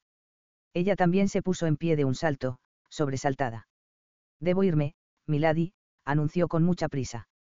Como ya le dije, solo podía quedarme unos minutos. Por supuesto. Sintió un gran alivio. Ha sido agradable poder hablar con usted. Él le dedicó una pequeña sonrisa. Siempre es un placer estar en su presencia. No veo la hora de volver a estar con usted. Su propia sonrisa le dolió en la cara. Yo, también lo espero, milord. La miró por última vez antes de marcharse. Cuando volvió a quedarse sola, Alisa se hundió lentamente en los almohadones del sofá que había ocupado antes y soltó un suspiro tembloroso. La forma en que Frederick la miraba, lo insistente que era en quedarse a solas con ella, casi parecía una obsesión.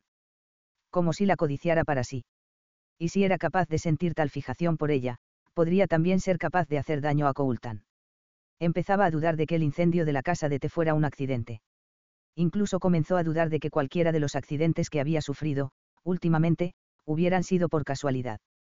En los rincones más oscuros de su mente, sentía una creciente sospecha de que Frederick podía haber tenido algo que ver en cada uno de ellos, y ese pensamiento la hizo estremecerse de absoluto pavor. Capítulo 20. Su madre lo había dejado fuera. Precisamente a él. Siempre que se encontraba en un estado de angustia, él era el único que podía comunicarse con ella. Sin embargo, no conseguía que le abriera la puerta.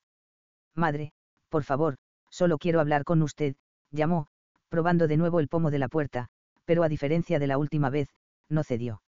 Estoy preocupado. Lo recibió el silencio. Ella no era así. En realidad, nunca cerraba la puerta con llave, pues siempre deseaba en secreto que él entrara a consolarla. No dudaba que aquello era obra de su padre, de alguna manera. El duque sabía que volvería para interrogar a su madre sobre sus misteriosas palabras del día anterior. Había estado muy preocupado, con la limpieza de la casa de té y las consecuencias del incendio, y no había tenido la oportunidad de verla hasta ese momento. Pero la duquesa no le dejaba entrar. Ni siquiera respondía cuando llamaba. No sabía qué podía hacer, salvo derribar la puerta. Con un suspiro, decidió renunciar al esfuerzo por el momento. En un rato se reuniría con su padre y varios agentes para investigar el incendio y, de todos modos, no podría hablar largo y tendido con ella. Se alejó de la puerta y se dirigió hacia el despacho del duque. Al entrar, lo encontró de pie, mirando por la gran ventana junto a su escritorio, con expresión tensa y los ojos nublados por la preocupación. Coultan se aclaró la garganta. Padre, está bien. Su padre giró la cabeza, como sobresaltado. Oh, Coultan. No te oí entrar. Eso era obvio. Cruzó la habitación hacia el servicio de licores y se sirvió un brandy. Se ofreció a servirle uno a su padre, pero el duque lo declinó. Bebida en mano, tomó asiento frente a la mesa. ¿Cuándo llegarán los alguaciles? preguntó. Su padre se apartó de la ventana con un gran suspiro y se apoyó en el escritorio, mirándolo. Creo que en unos momentos. Espero que nos den una respuesta sobre la causa del incendio. El pueblo aún está conmocionado por la pérdida de la casa de té. Coultan asintió y bebió un trago. Consideró enfrentarse a su padre sobre el secreto que la duquesa y él le estaban ocultando, pero decidió no hacerlo. No quería molestarlo más de lo que ya estaba y no tenía mucha fe en que se lo contara. ¿Tiene alguna teoría sobre el incendio? Fue lo que dijo en su lugar. Su padre se quedó pensativo unos instantes antes de negar con la cabeza.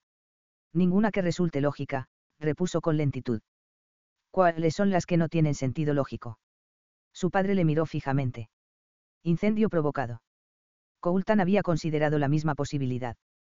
¿Por qué querría alguien quemar intencionadamente la casa de té? Si sabían que era uno de los negocios de nuestra familia, podrían haberlo hecho para perjudicarnos, respondió su padre. ¿Pero quién? Tenían muchos rivales, sin duda, aunque si descontaba a los Berkeley, no tenían verdaderos enemigos. Incluso a los Berkeley ya no los consideraba enemigos. Especialmente no consideraba a Lisa una de ellos. Recordó la forma en la que corrió hacia él para abrazarlo, como si temiera que desapareciera si lo soltaba. Su evidente afecto lo había sorprendido y emocionado. Estaba claro que ya no lo odiaba, al menos no tanto como antes, y que de algún modo se preocupaba de verdad por él. En medio del caos del desastre de la casa de té, había sentido una sensación de pura alegría. No creía que Alisa ni ningún miembro de su familia tuvieran nada que ver con el incendio de la casa de té. No ganaban nada con ello. No estoy seguro, hijo, respondió el duque. Coultan creyó escuchar algo raro en el tono de su padre. Si no lo conociera bien, diría que estaba mintiendo. Abrió la boca para seguir haciendo preguntas, pero en ese momento llamaron a la puerta. Adelante, indicó el duque. La puerta se abrió y su mayordomo estaba en el umbral. Excelencia, han llegado los alguaciles. Gracias, Brown. Hazlos pasar, ordenó su padre. El hombre se retiró para atender a sus invitados. Coultan quería presionar más a su padre sobre el tema del posible pirómano, pero no lo hizo. Sabía que los alguaciles llegarían al estudio en unos instantes. Con frustración, pensó que ese día solo recibía verdades a medias y poca información.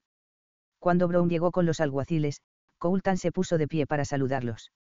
Gracias por venir, caballeros. Inclinó la cabeza hacia los tres hombres que entraban. Excelencia, saludó uno de los alguaciles mientras los tres se inclinaban. Pasen, invitó el duque. Cuando los hombres estuvieron ante la mesa, Coultan preguntó. ¿Han descubierto algo en relación con el incendio? El que había hablado primero soltó un suspiro y negó con la cabeza. Desgraciadamente, milord, aún no hemos descubierto una explicación y eso es muy extraño. Nadie que estuviera presente aquel día recuerda haber visto dónde comenzó el fuego. Es como si en un momento no hubiera fuego, y al siguiente, el edificio estuviera hecho cenizas sin motivo alguno. Él frunció el ceño. Eso no era en absoluto lo que había estado esperando oír. Había confiado en que tendrían alguna noticia. Pensó que habría alguna explicación lógica que no implicara conspiraciones o enemigos en las sombras, pero parecía que no iban a tener tanta suerte. Entonces, no están más cerca de resolver este misterio que hace unas semanas. Su padre tampoco parecía complacido. Coultan compartió su decepción. Lo siento, milord. El superior de los agentes negó con la cabeza. Han determinado al menos si fue provocado o no. Refunfuñó Coultan. Sospechamos que sí, milord, se adelantó a responder uno de los otros alguaciles. El fuego se propagó con demasiada rapidez y surgió de la nada, por lo que no creemos que fuera un accidente. Sin embargo, no hemos encontrado nada que apoye nuestras sospechas, y sin un relato de un testigo presencial, es muy poco lo que podemos hacer para responder a nuestras preguntas. Es una lástima, murmuró el duque. Si alguien prendió fuego de forma intencionada, lo lógico es pensar que mi familia era el objetivo. También hemos considerado esa posibilidad, excelencia, habló por fin el tercer alguacil. ¿Tiene alguna idea de quién podría desearle daño a usted o a su familia? Coultan miró hacia su padre, tenso y ansioso por escuchar lo que el duque diría. Tal vez confesaría a los alguaciles lo que no confesaría a su hijo. Coultan captó un destello de preocupación en su mirada y supo que tenía a alguien en mente. Había alguien allí fuera que quería hacerles daño. Yo, no tengo ni idea de quién podría hacer algo así. El duque estaba mintiendo y él podía verlo claro como el día. Todos los alguaciles parecieron decepcionados. Bueno, eso habría facilitado las cosas, confesó el tercer alguacil. Sin embargo, no es imposible. Seguiremos trabajando en ello, excelencia, se lo prometemos. Apreciamos su atención, advirtió el duque con un asentimiento de cabeza. Este asunto es de gran importancia para nosotros, como imaginarán. Lo sabemos, y haremos todo lo posible para resolverlo. Los hombres hicieron una reverencia y se marcharon. ¿Hay algo que no me está diciendo, padre? inquirió cuando quedaron a solas. El duque levantó las cejas, aparentemente sorprendido. ¿Qué quieres decir, hijo? Él entrecerró los ojos. Creo que sí tiene una idea de quién provocó el incendio. Te prometo que no. ¿Por qué iba a mentir sobre algo así? Él pensó que aquello era exactamente lo que le gustaría saber. Su padre, agregó, después de todo lo que has pasado, es natural que te sientas excesivamente desconfiado. Quizá deberías relajarte antes de dejarte llevar por tu imaginación. Coultan frunció el ceño. No le gustaba que su padre insinuara que no estaba en sus cabales. No era el caso, ni mucho menos.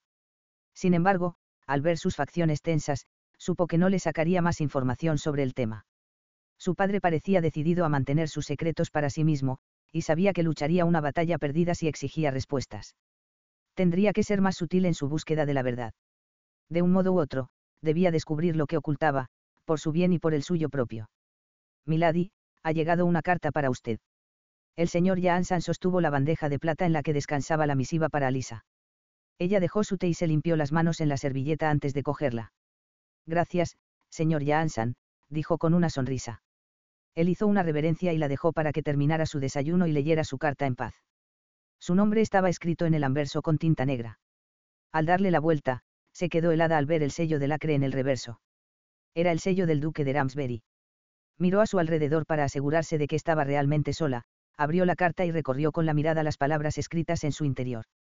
Esperaba recibir una respuesta a la carta que le había enviado, pero con el paso de los días había ido perdiendo poco a poco la esperanza de que él contestara.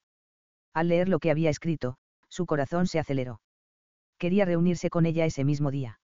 Dijo que llegaría a mediodía y que hablarían entonces. Su mente se agitó mientras abandonaba el resto de la comida y se apresuraba a levantarse de la mesa. Si el duque iba a ir a su casa, debía informar a su padre inmediatamente. Desearía poder ocultárselo y reunirse con él en privado, pero sería difícil ocultar su presencia. Mientras se dirigía al despacho de su padre, se cruzó con el mayordomo y se detuvo en seco. Señor Jaansan, vamos a tener una visita muy importante más tarde, y me gustaría asegurarme de que la casa está preparada, indicó Alisa, con voz entrecortada. Las cejas del mayordomo se alzaron con sorpresa. Oh. Si me permite el atrevimiento de quién se trata, Milady. Del duque de Ramsbury. La sorpresa del señor Jaansan fue muy evidente. No podía culparle. El nombre de Ramsbury había sido vilipendiado por su familia desde que era una niña, así que la sola idea de que él sería bienvenido en su casa era casi ridícula. Milady, sabe su padre que su excelencia vendrá hoy. Alisa negó con la cabeza. Todavía no, pero iba a decírselo. Está en su estudio. Oh, no, Milady, respondió el mayordomo. Su padre salió esta mañana temprano para atender un asunto de negocios. No volverá hasta esta tarde. Alisa pensó que era preferible, pues así podría hablar con el duque sin preocuparse de que los interrumpiera. Oh, eso es perfecto, se alegró. Se lo haré saber a mi padre cuando regrese a casa esta noche. Mientras tanto, nos prepararemos para la visita del duque.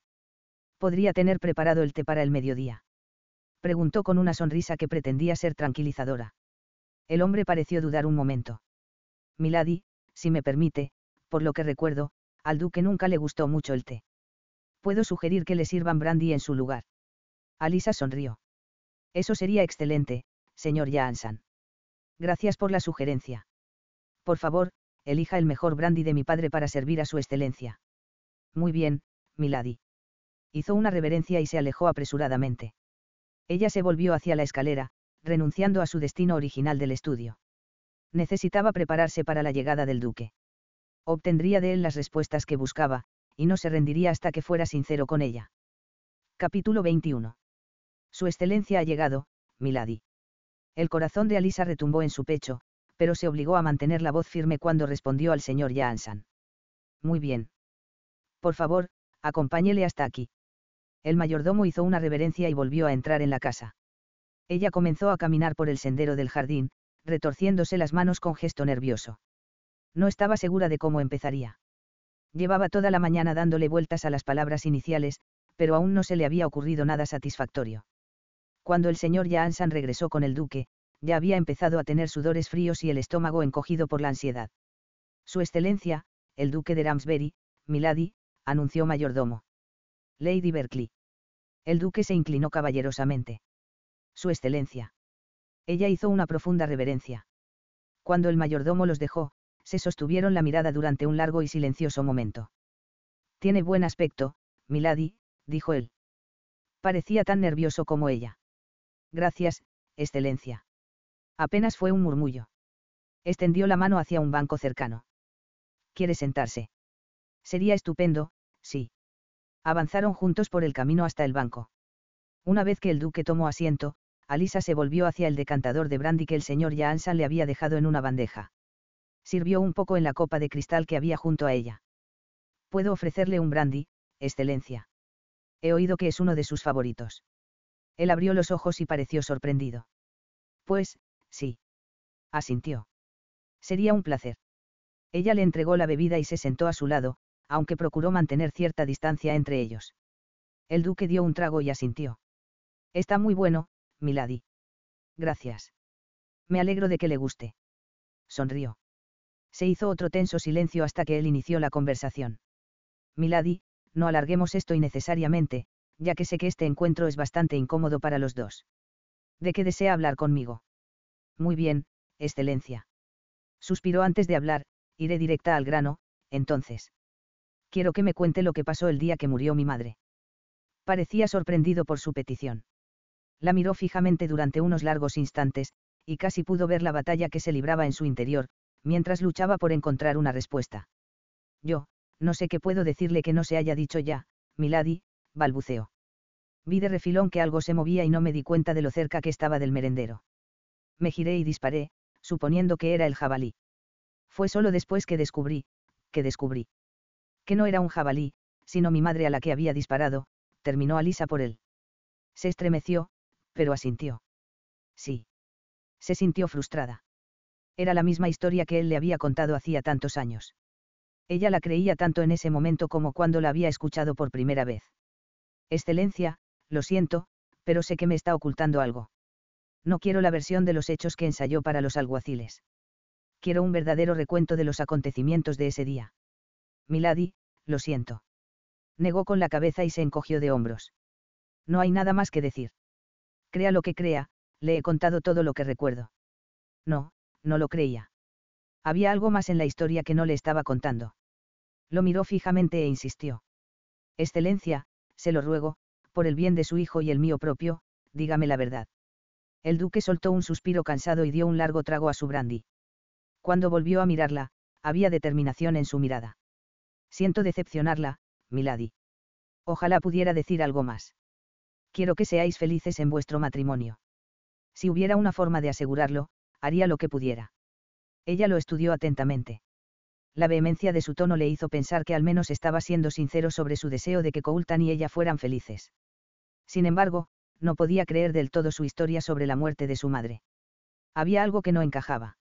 Dudaba que alguna vez llegara a creer del todo su relato de los hechos. Sin embargo, se daba cuenta de que sus esfuerzos por hacerle confesar eran inútiles. Tendría que armarse de paciencia. Con el tiempo, descubriría los detalles ocultos. Por ahora, sin embargo, había otra cosa de la que quería hablar con el duque. Excelencia, hay algo más, murmuró, retorciéndose las manos en el regazo. Oh. ¿De qué se trata? Sonó aliviado, sin duda agradecido de que dejara el tema de la muerte de su madre. Yo, estoy preocupada por la seguridad de Lord Ramsbury, le confesó, encontrándose con su mirada una vez más. El duque se tensó. ¿Qué ha ocurrido para que esté tan preocupada? Creo que de alguna manera es un objetivo. Todos los accidentes que nos han ocurrido no parecen meras coincidencias. Realmente temo que la vida de Lord Ramsbury pueda estar en peligro.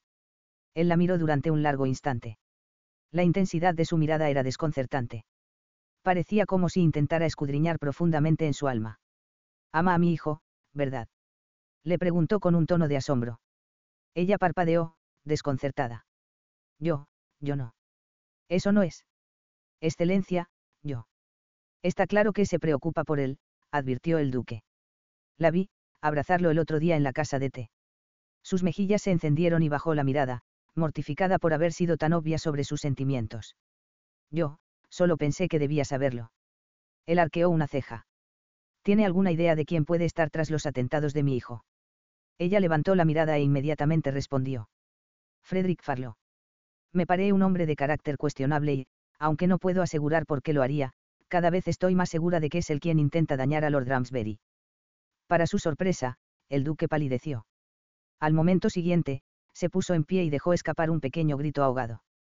Gracias por el brandy, Milady. Siento no haber podido ser de más ayuda. Ahora debo irme.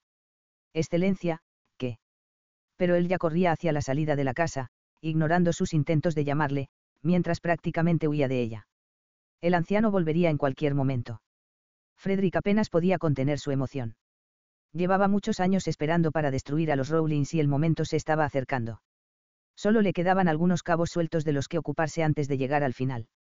Mientras tanto, disfrutaría atormentando al duque mientras seguía tramando la muerte de su hijo. Oyó fuertes pasos que se acercaban al estudio y se reclinó en su silla, con los pies apoyados en el escritorio del hombre que más odiaba en el mundo. Al instante siguiente, las puertas se abrieron de golpe y el duque irrumpió en el interior. ¿Qué cree que hace aquí? Lo increpó al verlo. Estaba furioso, con los ojos brillantes y la mandíbula tensa. Frederick casi soltó una carcajada al verlo en aquel estado. Era un placer comprobar que estaba más enfadado de lo que esperaba. Excelencia, vine a visitarlo, pero me dijeron que estaba de viaje visitando a su futura nuera. Sonrió con satisfacción, bajando los pies para poder sentarse derecho en la silla del duque. Le aseguré a su personal que no le importaría dejarme esperar, ya que tenemos un importante asunto de negocios que discutir. Llamaré a los alguaciles. Oh, no lo hará, espetó Frederick, interrumpiendo su amenaza. No lo hará porque sabe de lo que soy capaz. Sabe lo que sé, quién soy, los estragos que puedo causar en su vida. Si desea que me vaya, hará exactamente lo que le diga. El duque lo miró fijamente, con las manos cerradas en puños indefensos a los lados. Frederick supo que se estaba esforzando en no golpearlo, pero sus amenazas no eran vacías. Al final, lo vio descender la cabeza y hundir los hombros en señal de derrota. ¿Qué quiere? Siseo. Él se inclinó sobre el escritorio del hombre, apoyando las manos en la superficie. Quiero despojar a tu hijo de todo lo que tiene, gruñó. Quiero hundirlo tanto que nunca se recupere de la caída. Quiero quebrarlo y quitarle la vida de la manera más lenta y dolorosa posible. Has sido tú quien le ha atacado, ¿verdad? Inquirió el duque, dejando atrás las formalidades. Aquel tipo no las merecía. Has intentado matar a mi hijo. Frederick clavó las uñas en la brillante madera del escritorio y también le habló como a un igual. Lo destruiré a él y a ti, a menos que consiga lo que quiero. ¿Qué quieres? Dímelo. Si está en mi poder concederlo, lo haré. Siempre y cuando prometas alejarte de Coultan. Quiero a Lady Berkeley. El duque se quedó helado y lo miró con incredulidad. ¿Por qué? ¿Por qué la querrías? Excelencia, qué pregunta tan poco compasiva, se burló Frederick. Es una gran belleza de noble cuna y crianza. Sería una esposa maravillosa para cualquiera. Oh, también, supongo que está el hecho de que actualmente está prometida a Coultan. No quiero que él tenga tal premio. Quiero quitársela y quedármela para mí. Esto es una locura, Frederick. No puedo darte a la chica. No es mía para hacer con ella lo que me plazca. De veras no lo es. Replicó, rodeando el escritorio para colocarse frente a él. No es eso lo que piensas. Que todas las personas que están bajo tu poder son tuyas, para hacer con ellas lo que te plazca. Pisas terreno peligroso. La cara del duque se estaba poniendo de un rojo ardiente que le divertía. Tienes dos opciones. Puedes cancelar esta boda y asegurar que Lady Berkeley será para mí, o perder a tu hijo. No pienses que puedes detenerme, o que no puedo salirme con la mía. He desaparecido antes, y puedo hacerlo de nuevo. Tengo talento para ello. El duque lo miró en tenso silencio durante largos instantes, pero Frederick le sostuvo la mirada con una sonrisa. A él no le intimidaba alguien con tanto poder, a diferencia de los idiotas que se acobardaban en presencia de su excelencia. Todos aprenderían muy pronto que era él a quien debían temer. Fuera. Ordenó el duque. Fuera de mi casa en este mismo instante, o te echaré yo mismo. Aunque sus palabras fueron rotundas, pudo sentir el temblor de su voz. Lo había puesto nervioso, que era exactamente lo que deseaba. Quería que se sintiera inseguro y temeroso. Lo quería asustado. Con una risita, Frederick se volvió hacia la puerta. Recuerda lo que te he dicho y haz caso de mi advertencia, si quieres mantener a salvo a tu hijo, le dijo por encima del hombro. No soy un hombre paciente, si no deseas que vuestra familia se enfrente a otra terrible tragedia, harás lo que te digo y me entregarás a Lady Berkeley. He dicho que te largues bramó el duque. Él echó la cabeza hacia atrás y soltó una carcajada mientras se pavoneaba por la puerta del despacho. Dejaría que gritara todo lo que quisiera. Eso no le detendría. Esto está lejos de terminar, excelencia. No he hecho más que empezar. Capítulo 22. Alisa se paseó por el salón, retorciéndose las manos y con el corazón acelerado. No dejaba de mirar hacia la puerta, esperando que Coultan estuviera allí en cualquier momento. Era el día siguiente a su encuentro con su padre, y su precipitada marcha la había dejado atónita y aún más preocupada. Vio cómo perdía la compostura ante la mera mención del nombre de Frederick y eso confirmaba sus preocupaciones sobre el hombre que había creído su amigo. Aquella noche apenas pegó ojo, preguntándose si el duque le diría a Coultan que podía estar en peligro. Decidiendo que no podía esperar a que lo hiciera su padre, Alisa había escrito a Coultan, rogándole una audiencia le preocupaba cómo le contaría sus sospechas y rezaba para que no la creyera completamente loca. Cuando el señor Jaansan apareció en la puerta para anunciar la llegada de Coultan, casi gritó de alivio. Lord Ramsbury, Milady. El mayordomo se hizo a un lado para dejar ver a su prometido, que la miraba con expresión preocupada. Entró en la habitación y se colocó frente a ella. Alisa, ¿te encuentras bien? Preguntó con el ceño fruncido aunque continuaba tratándola con la misma cordialidad y cercanía que acostumbraban cuando estaban a solas. Igual que ella. Me ha parecido que usabas un tono urgente en la nota que me has enviado para reunirme contigo.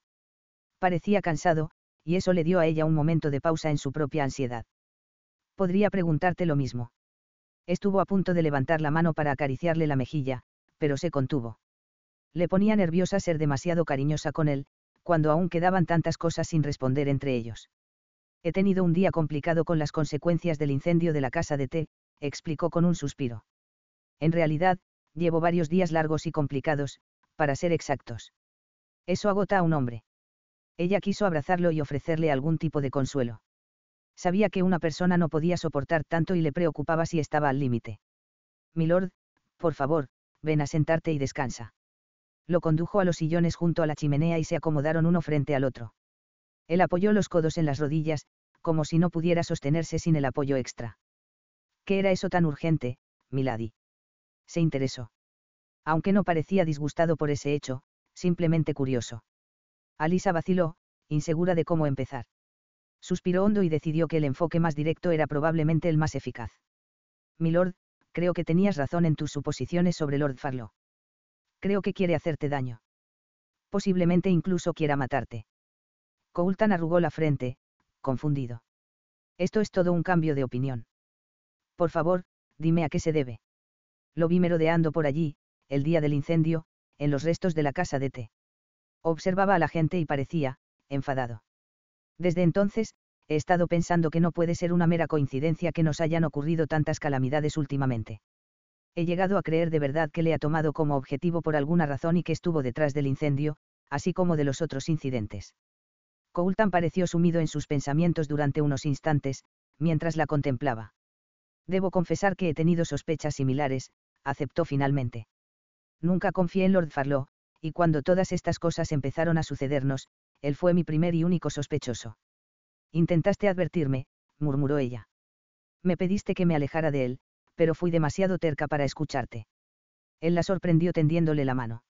No tienes nada que lamentar, le aseguró debería haberte contado mis sospechas desde el principio, y haber hablado, en lugar de intentar ordenarte que hicieras lo que yo quería. Su disculpa la pilló desprevenida, pero entonces sonrió suavemente y agregó en tono suplicante, mientras apretaba su mano con fuerza.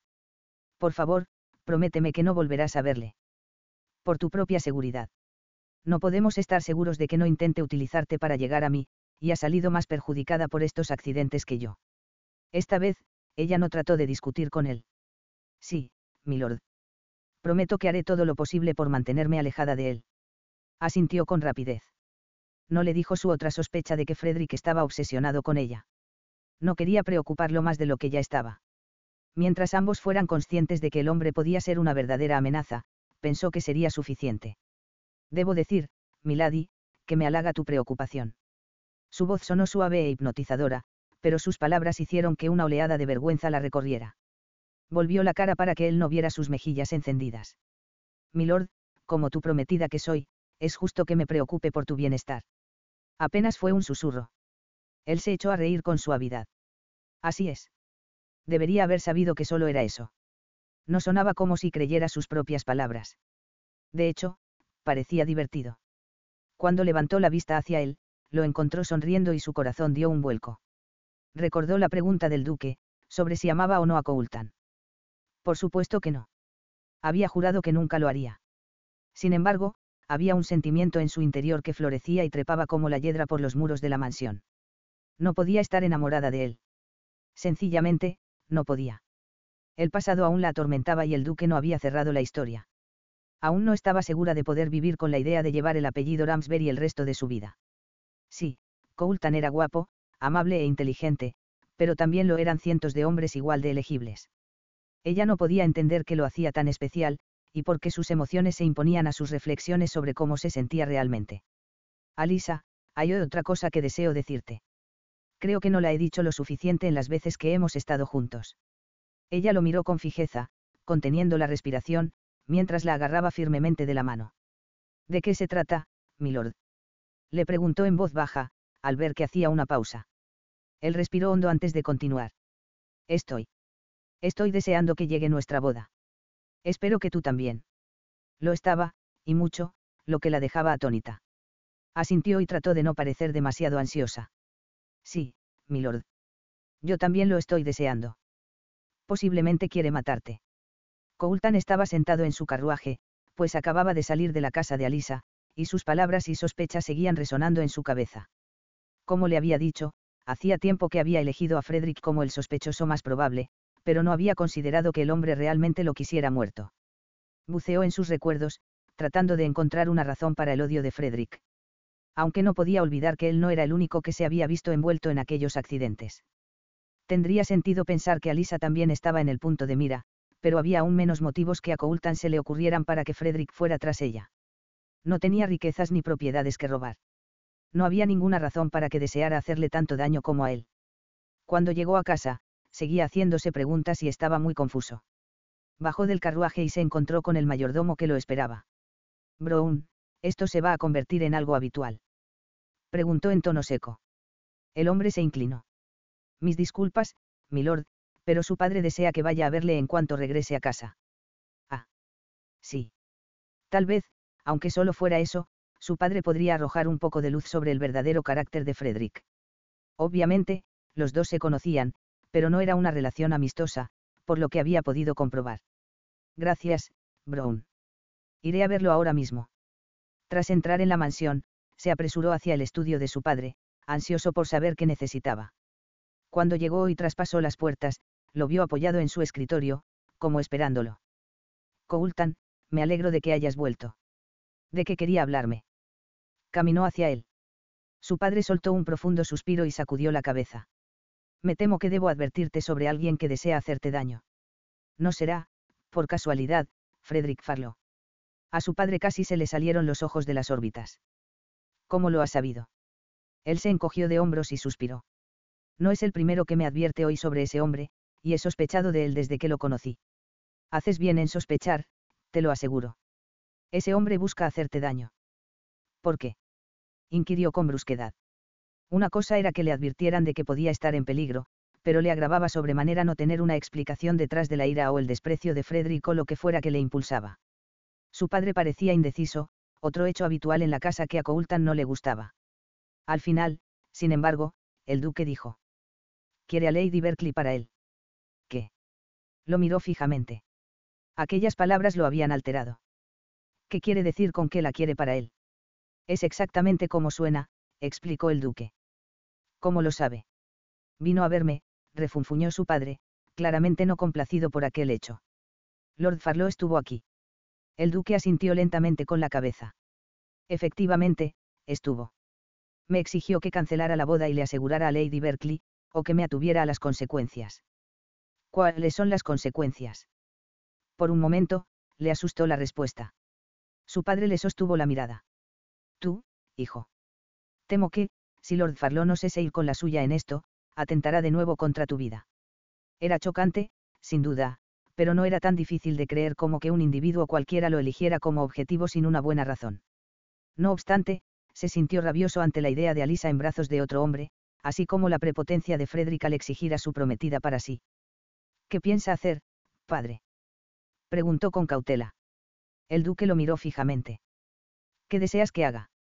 Aunque no estaba completamente seguro, había una cosa que sabía a ciencia cierta, no iba a renunciar a Alisa. No cancele la boda. Casi exigió. No ceda a las exigencias de Lord Farlow. Pero, pero eso te pondrá en peligro. Su padre palideció. No cree que el peligro que corro es mínimo, comparado con el que correría Lady Berkeley en manos de ese hombre. No, no podemos dejar que la tenga no la entregaré a alguien como ese hombre. Hijo, ¿estás absolutamente seguro? Coultan asintió. Sí, lo estoy. Lady Berkeley es mi prometida. Tengo la intención de mantener mi promesa de casarme con ella, y ningún hombre me lo impedirá. Especialmente uno con los gustos de Lord Farlow. El duque soltó un suspiro y sacudió la cabeza. Ambos sois igual de testarudos y tontos. ¿Qué acaba de decir, padre? El duque había hablado tan bajo, que Coultan no pudo captar lo que había dicho. Lo vio levantar la vista hacia él y negar con la cabeza. No es nada de lo que debas preocuparte. Coultan no lo creyó, pero tenía preocupaciones mucho más grandes que debían resolver en ese momento. ¿Qué haremos con Lord Farlow? preguntó, oscureciendo su tono al pronunciar su nombre. Tendremos que vigilarlo. No está por encima de trucos y engaños para conseguir lo que quiere, así que debemos mantener la máxima vigilancia para protegeros a Lady Berkeley y a ti. Entonces, ¿aún aprueba el matrimonio? Por supuesto que sí, se echó a reír. He trabajado mucho para concertar este matrimonio. No quiero que Lord Farlow nos lo arrebate ni las oportunidades que conlleva. Y él no estaba dispuesto a dejar que le robara a Lisa ni el futuro potencial que podrían tener juntos. Las cosas eran diferentes al principio de su compromiso. Entonces, lo mejor que había pensando que podía esperar era una coexistencia algo pacífica, con una esposa que esperaba que algún día dejara de odiarlo. En ese momento, se atrevía a esperar que pudiera haber algo más entre ellos. Quizás su matrimonio pudiera ser verdadero. Parecía un sueño casi imposible, pero por el que estaba dispuesto a luchar. Si Frederick Farlow intentaba robarle a Lisa, Coulton no tendría piedad de él. Capítulo 23. Alisa, querida, ¿estás segura de esto? murmuró Emma, mientras avanzaban rápidamente por la calle. Asintiendo, Alisa respondió. Sí, absolutamente. Su amiga la miró preocupada. Te arriesgas a dañar tu propia reputación hablando con ella. Está deshonrada. Tal vez, pero tengo que hacerlo de todos modos. Las dos se dirigían a casa de la señorita Pamela Grant, una joven con mala reputación, a la que la mayoría de la alta sociedad evitaba como a la peste. Sin embargo, ella estaba ansiosa por conocerla. Solo era una mujer de dudosa virtud, nada más. Pamela Grant también había sido cortejada una vez por Frederick. Simplemente, no lo entiendo.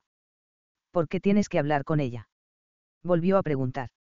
Sabes que solo te dirá cosas malas el pobre Lord Farlow. Eso es exactamente con lo que cuento, pensó ella. Llevaba varios días tratando de descubrir más información sobre Frederick con la esperanza de probar su culpabilidad. Sin embargo, todos con los que hablaba solo decían cosas buenas. Al parecer, era la estrella de la ciudad y uno de los solteros más codiciados. Todas las mujeres acudían a él. Debo averiguar por qué terminó su noviazgo con ella, explicó a su amiga, aunque sabía que no era una buena excusa para justificar sus actos. Aún no le había contado a Emma la verdad sobre Farlow porque no deseaba ponerla en peligro. Temía que él pudiera hacerle algo si descubría que Alisa y Coulton estaban al tanto de su traición. No lo entiendo, insistió Emma. Por lo que dicen, la señorita Grant es una mujer de moral muy relajada, y Lord Farlow no podría casarse con alguien así. Es una razón comprensible para que se separaran. Alisa dudaba que fuera verdad. Incluso si la señorita Grant le entregó su virtud, probablemente la engañó para que lo hiciera. A pesar de todo, quiero escuchar su versión de las cosas. Es lo justo, ¿no crees?, antes de llegar a una conclusión. Emma soltó un suspiro exasperado. ¿Qué importancia tiene? ¿Qué tiene que ver su noviazgo contigo? Alisa no sabía qué decir para satisfacerla sin revelar demasiado. Finalmente dijo. Siento que debo saber todo lo que pueda sobre Lord Farlow antes de. Yo. Los ojos de Emma se abrieron de par en par. Estás pensando en romper tu compromiso con Lord Ramsbury por Lord Farlow. Eso no era lo que Alisa había estado a punto de decir, pero en realidad, no creía que fuera capaz de pensar en algo mejor. No estoy segura, respondió con cuidado. Hacerlo causaría mucha angustia entre nuestras familias. Sin embargo, no puedo negar que ha sido más fácil estar con Lord Farlow que con Lord Ramsbury. No eran mentiras. Una separación de Coulton causaría estragos entre sus familias, y antes de darse cuenta de lo peligroso que podía ser Frederick, le había resultado más fácil estar con él. Sintió una punzada de culpabilidad al pensar en ello, pero la apartó rápidamente. No podía saber cómo era realmente Lord Farlow, y había estado enfadada con su prometido durante gran parte de su vida. Emma, al menos, pareció comprender su razonamiento. Muy bien, supongo que tiene algún sentido. Sigo pensando que es bastante extraño, pero entiendo tu punto de vista. ¿Estás segura de que no quieres que me siente contigo cuando hables con la señorita Grant? Ella negó inmediatamente con la cabeza. No será necesario. Te agradezco que me acompañes hasta su casa, pero estaré bien cuando lleguemos y seguiré sola a partir de ahí. Necesitaba hablar a solas con aquella mujer. Si Emma estaba presente, no podría hacer las preguntas urgentes que quería.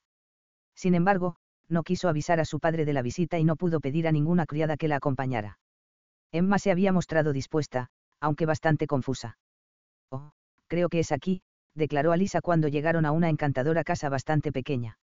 Se detuvieron ante la puerta principal. ¿Estás segura? Volvió a preguntarle. Ella forzó una sonrisa mientras luchaba contra el impulso de soltar un suspiro de impaciente frustración. Aunque quería mucho a su amiga, sabía que a veces le costaba entender cuándo había que dejar pasar algo. Agarró su mano y la acarició con suavidad. Emma, querida, por favor, no te preocupes. He escrito a la señorita Grant para pedirle esta reunión y me está esperando. Sería descortés abrumarla con otra visita. Sí, sí, es muy considerado de tu parte, refunfuñó la joven. Me iré y te dejaré con tu reunión, pero si intenta hacer algo. Alisa soltó una carcajada. Emma, cariño, la señorita Grant no es un demonio. Simplemente tomaremos el té, charlaremos un poco y seguiremos con nuestro día. La muchacha seguía mostrándose insegura, pero ella le sostuvo la mirada. Finalmente, su amiga soltó un profundo suspiro de derrota. Muy bien. Te dejo, pero que sepas que lo hago de mala gana. Alisa sonrió. Tomo nota. Se despidieron y Emma se alejó lentamente por la calle, mirando una y otra vez por encima del hombro para asegurarse de que Alisa no había sido secuestrada por fuerzas malignas cuando ella no miraba. Una vez que la joven se perdió de vista, ella se volvió y atravesó la verja en dirección a la casa. Al llegar a la puerta principal, levantó la mano y llamó. Le respondió un mayordomo de aspecto osco y ceño fruncido. ¿En qué puedo ayudarla, Milady? Preguntó, con un tono cortés a pesar del ceño fruncido. Vengo a ver a la señorita Grant. Me está esperando. Una pequeña sonrisa se dibujó en los labios del mayordomo. Ah, sí. Estamos muy contentos de tenerla aquí, Milady. Sígame, por favor. Entró en la casa y siguió al mayordomo hasta un salón formal junto al vestíbulo. La condujo al interior y la invitó a tomar asiento frente a la chimenea. Iré a buscar a la señorita Grant, explicó, haciendo una reverencia. Gracias, asintió Alisa. El mayordomo se marchó, dejándola a solas con sus pensamientos. Una vez que había llegado a casa de la mujer, y le faltaban unos instantes para conocerla, empezó a preocuparse por si estaba yendo demasiado lejos, buscándola para saber más sobre Frederick. Se estaba inmiscuyendo en asuntos privados que en realidad no tenía por qué conocer, pero dado que lo que le dijera podría salvar la vida de Coultan, Alisa estaba dispuesta a saltarse las reglas del sentido común. Lady Berkeley, me alegro de que haya venido. La suave voz sacó a Alisa de sus pensamientos, y rápidamente se puso en pie mientras se giraba hacia la puerta. Una joven estaba en el umbral, observándola con cautela. Era guapa, de mirada triste y ojos azules. Señorita Grant, gracias por aceptar reunirse conmigo, saludó ella. Con una pequeña sonrisa que no alcanzó a sus ojos, la joven entró en la habitación y se sentó frente a ella. Cuando ambas estuvieron acomodadas, la señorita Grant cruzó las manos sobre su regazo y preguntó. Me sorprendió recibir su carta, y debo confesar que tenía curiosidad por saber de qué deseaba hablar. Alisa respiró hondo. Unos conocidos me informaron de que usted había mantenido en una ocasión un noviazgo con Frederick Farlow. La sonrisa de la señorita Grant se desvaneció. Efectivamente, lo tuve. ¿Por qué le interesa ese asunto? Su tono se puso a la defensiva y entrecerró los ojos en señal de sospecha. Por favor, no estoy aquí con malas intenciones, se apresuró a asegurarle. Necesito su ayuda. Ahora, la joven parecía confusa. Mi ayuda. ¿Cómo podría ayudarla, Milady? Creo que Lord Farlow está intentando dañar a mi prometido, confesó Alisa. Sin embargo, nadie con quien hablo está dispuesto a decir una palabra negativa sobre él. Debo conocer su verdadero carácter para demostrar su culpabilidad. Los ojos de la señorita Grant se abrieron de par en par. Usted, usted cree que Frederick es capaz de cometer actos violentos. Alisa sintió una sacudida de pánico. Tal vez se había equivocado con respecto a la señorita Grant. ¿Y si aún le era leal? ¿Y? Usted. La señorita Grant se inclinó hacia adelante, con la mirada fija. Yo también creo que es capaz de hacerlo. Alisa suspiró aliviada. ¿Lo cree? Se inclinó de igual manera hacia la señorita Grant, para que pudieran hablar en tono más bajo. ¿Por qué lo cree? La muchacha pareció vacilar. Cuando él me cortejaba, yo, aprendí cosas sobre él. Cosas terribles.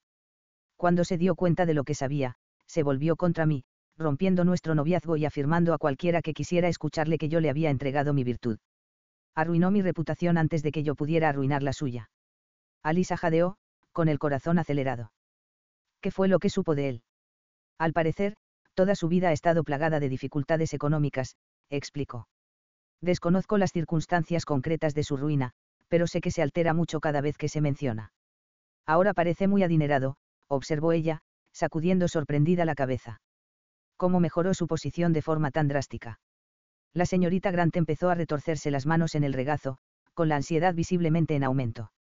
Sus dos últimas esposas eran mujeres muy ricas. Alisa se tensó ante el tono grave que empleó la mujer. ¿Qué está insinuando? Lo que sospecho, Milady, es que las dos esposas de Frederick no murieron sin más, susurró. Creo que él tuvo algo que ver en el fallecimiento de ambas, con el fin de hacerse con sus fortunas. Pero, dijo que su segunda esposa estaba en graves apuros económicos, advirtió a Lisa, horrorizada. La señorita Grant sacudió bruscamente la cabeza. Creo que era todo lo contrario. Quemó la fortuna de la primera esposa y se casó con la segunda, cuando sus arcas estaban vacías. Eso, eso es terrible. Sin embargo, explicaría cómo podía conspirar contra Coultan mientras mantenía un aire cortés cada vez que los dos hombres estaban juntos. Estaba claramente loco y era capaz de cualquier cosa. La señorita Grant extendió la mano y agarró la de Alisa. Si está en su vida, debe tener cuidado. Se volverá contra usted, como se volvió contra mí, si sabe que hemos hablado. Yo tuve suerte y solo salí con mi reputación destrozada. Puede que usted no la tenga. Un escalofrío recorrió a Alisa ante las palabras de la mujer. Tenía razón. Debían tener cuidado, tanto ella como Coultan. Si Frederick era realmente el monstruo que la señorita Grant creía que era, probablemente no se detendría ante nada para conseguir lo que quería. El trayecto hasta la finca de los Rowlings pareció durar horas, y la mente de Alisa se agitaba con la nueva información que había obtenido de la señorita Grant. En cuanto salió de la casa de la mujer, decidió ir directamente a ver a Coultan para contarle todo lo que había aprendido. Tenía que saber lo peligroso que podía ser Frederick. Cuando su carruaje se detuvo frente a la mansión, apenas dio tiempo a que el lacayo le abriera la puerta antes de saltar al suelo y entrar a toda prisa. Fue recibida en la puerta por el mayordomo, que pareció sobresaltarse al verla. Buenos días, Milady, se apresuró a decir. La espera Lord Ramsbury. No, señor Brown, pero es urgente que lo vea. Puede avisarle de mi visita. Mi hijo no está aquí, dijo una voz grave desde lo alto de la escalera. Ella levantó la vista y encontró al duque mirándola con sorpresa. No está aquí. Volverá pronto. Sintió que la respiración se le iba de los pulmones más rápido de lo que podía tomar aire. No estoy seguro. No ha estado en casa en todo el día, respondió él, mientras bajaba por las escaleras. ¿Sabe dónde está? Empezó a dar saltitos de impaciencia. El duque se detuvo en el último escalón y negó con la cabeza. No estoy seguro. No está seguro. Se quedó helada. No. Frunció el ceño. Milady, está todo bien. Ella se alejó del mayordomo. Excelencia, es habitual que Lord Ramsbury se marche y se quede fuera todo el día sin decir palabra. Se quedó pensativo un momento. No, no lo es. El pánico la golpeó como un puñetazo en el estómago. Debió de notarse en su expresión, porque los ojos del duque se abrieron de par en par, alarmados. Lady Berkeley. ¿Qué ocurre?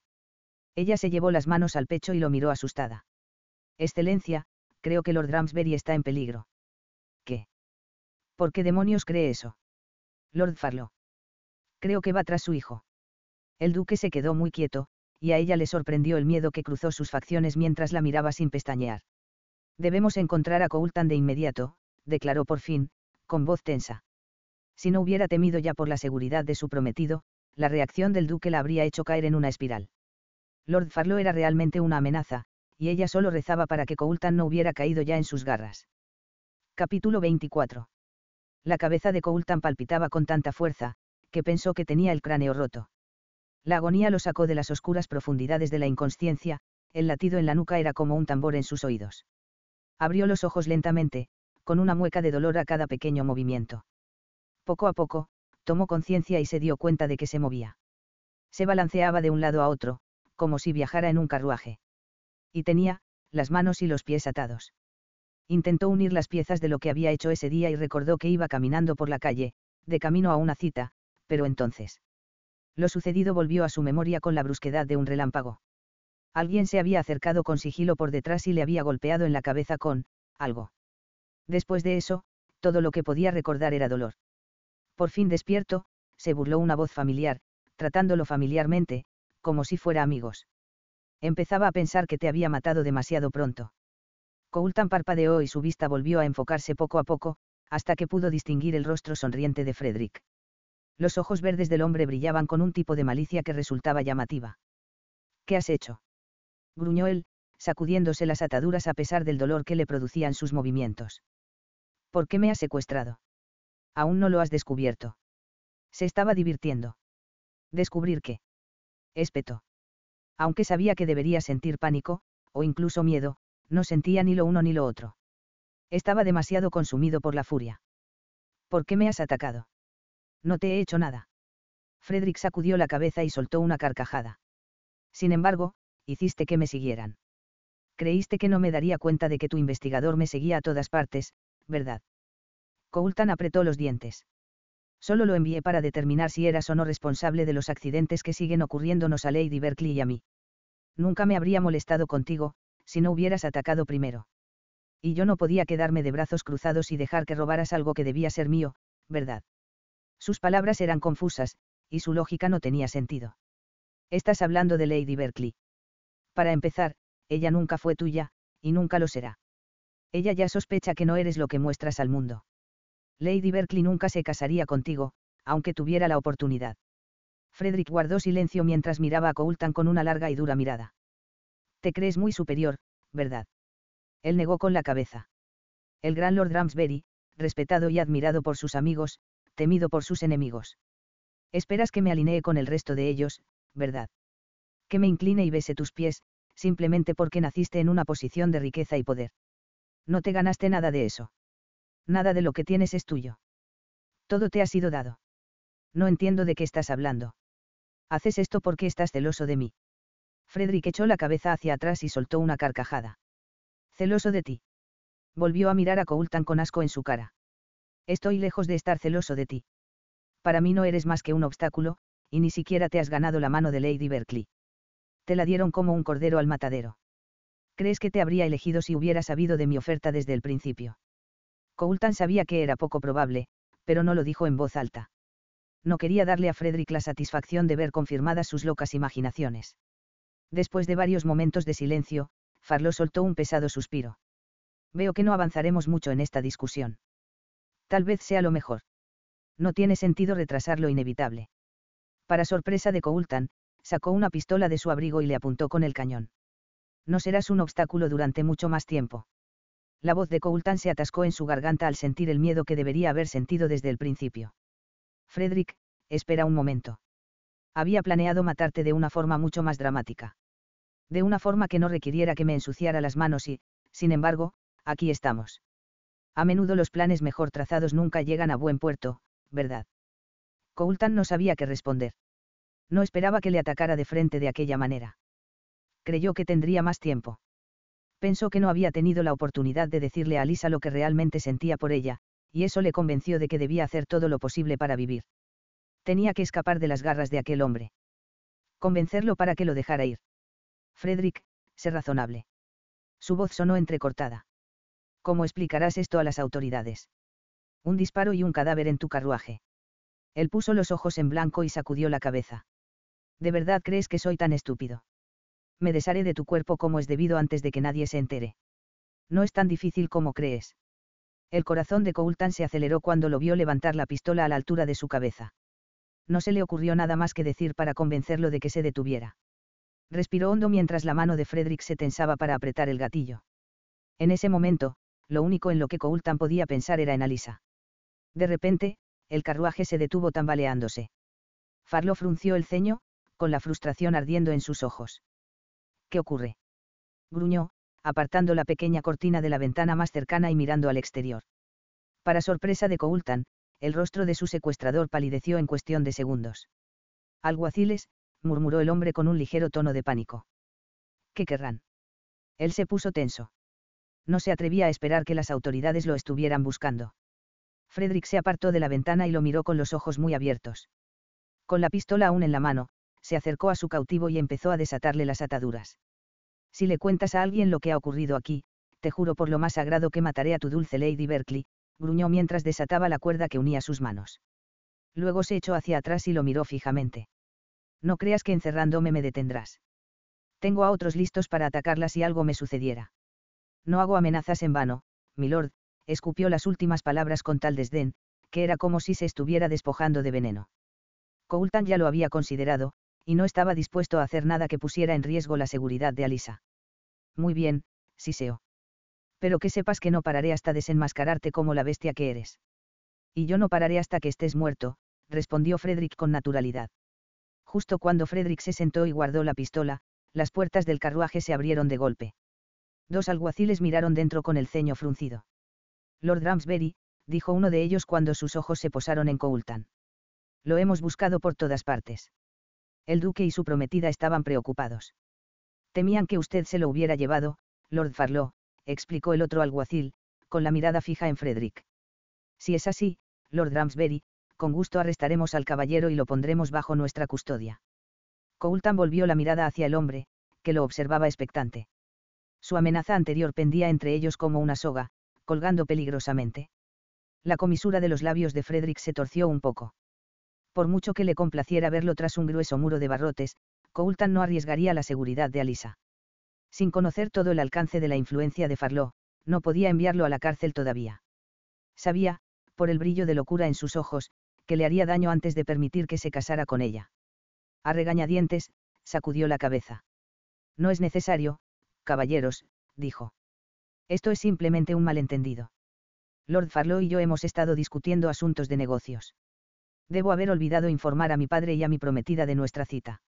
Les pido disculpas. Los alguaciles no parecían convencidos, y Coultan no podía culparles por ello. El ambiente en el carruaje era obviamente tenso. Al final, sin embargo, asintieron lentamente con la cabeza. Muy bien, advirtió el primer agente con el ceño fruncido. Si está seguro, puede continuar su camino. Gracias, lo estoy, aseguró Coultan tratando de parecer convincente. Los alguaciles se detuvieron un momento más, como esperando que Coultan confesara la verdad, pero él permaneció en silencio. Finalmente, hicieron una reverencia y se marcharon, cerrando la puerta del carruaje tras de sí. Bueno, supongo que ahora no puedo matarte, ¿verdad? Refunfuñó Frederick. La mía será la primera puerta que derriben si apareces muerto, después de haber sido visto conmigo. Toda una suerte para ti, no. Coultan ya se dirigía a la puerta, no dispuesto a dar a Frederick la oportunidad de atacar.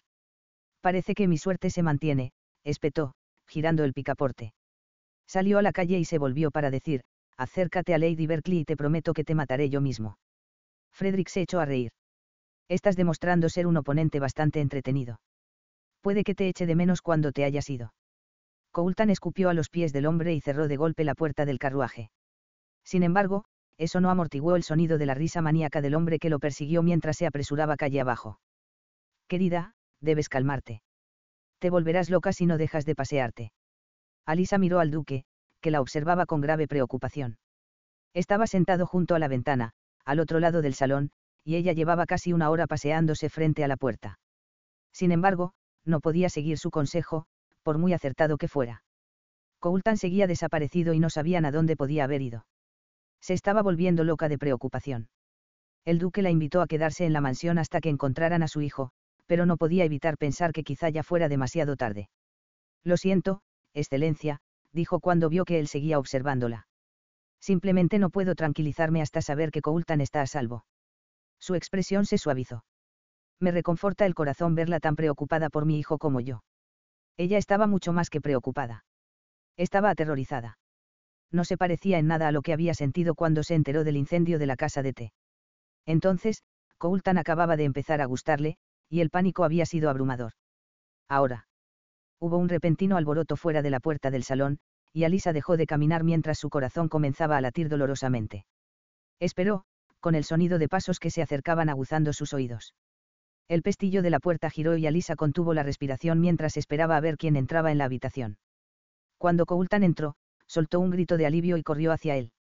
Se le llenaron los ojos de lágrimas y se abalanzó sobre él, rodeándole la cintura con los brazos y abrazándolo con fuerza. Oh, Coultan, estaba tan asustada. Pensé. Pensé. No pasa nada, Alisa. La abrazó y la estrechó con fuerza, murmurándole palabras suaves en el pelo. No hay nada por lo que debas preocuparte. Te lo prometo. Se separó de ella, que lo miró fijamente a los ojos. ¿Dónde estabas?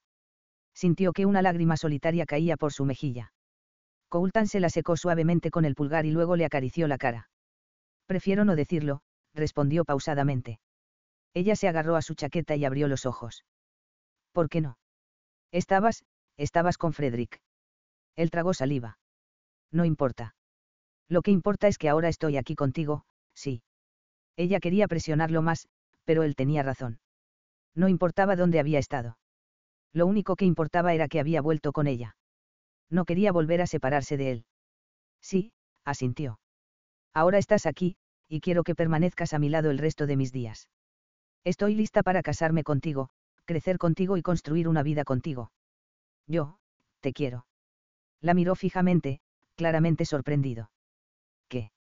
Murmuró al final. ¿Qué has dicho? Ella sonrió, rozándole la mandíbula con los dedos. Te quiero, Coultan. Quiero casarme contigo. Sus labios se curvaron en una amplia sonrisa. No sabes lo feliz que me hace. Ella pensó que se inclinaría para besarla, estaba deseando que lo hiciera, de hecho, pero en ese momento, el duque se aclaró la garganta.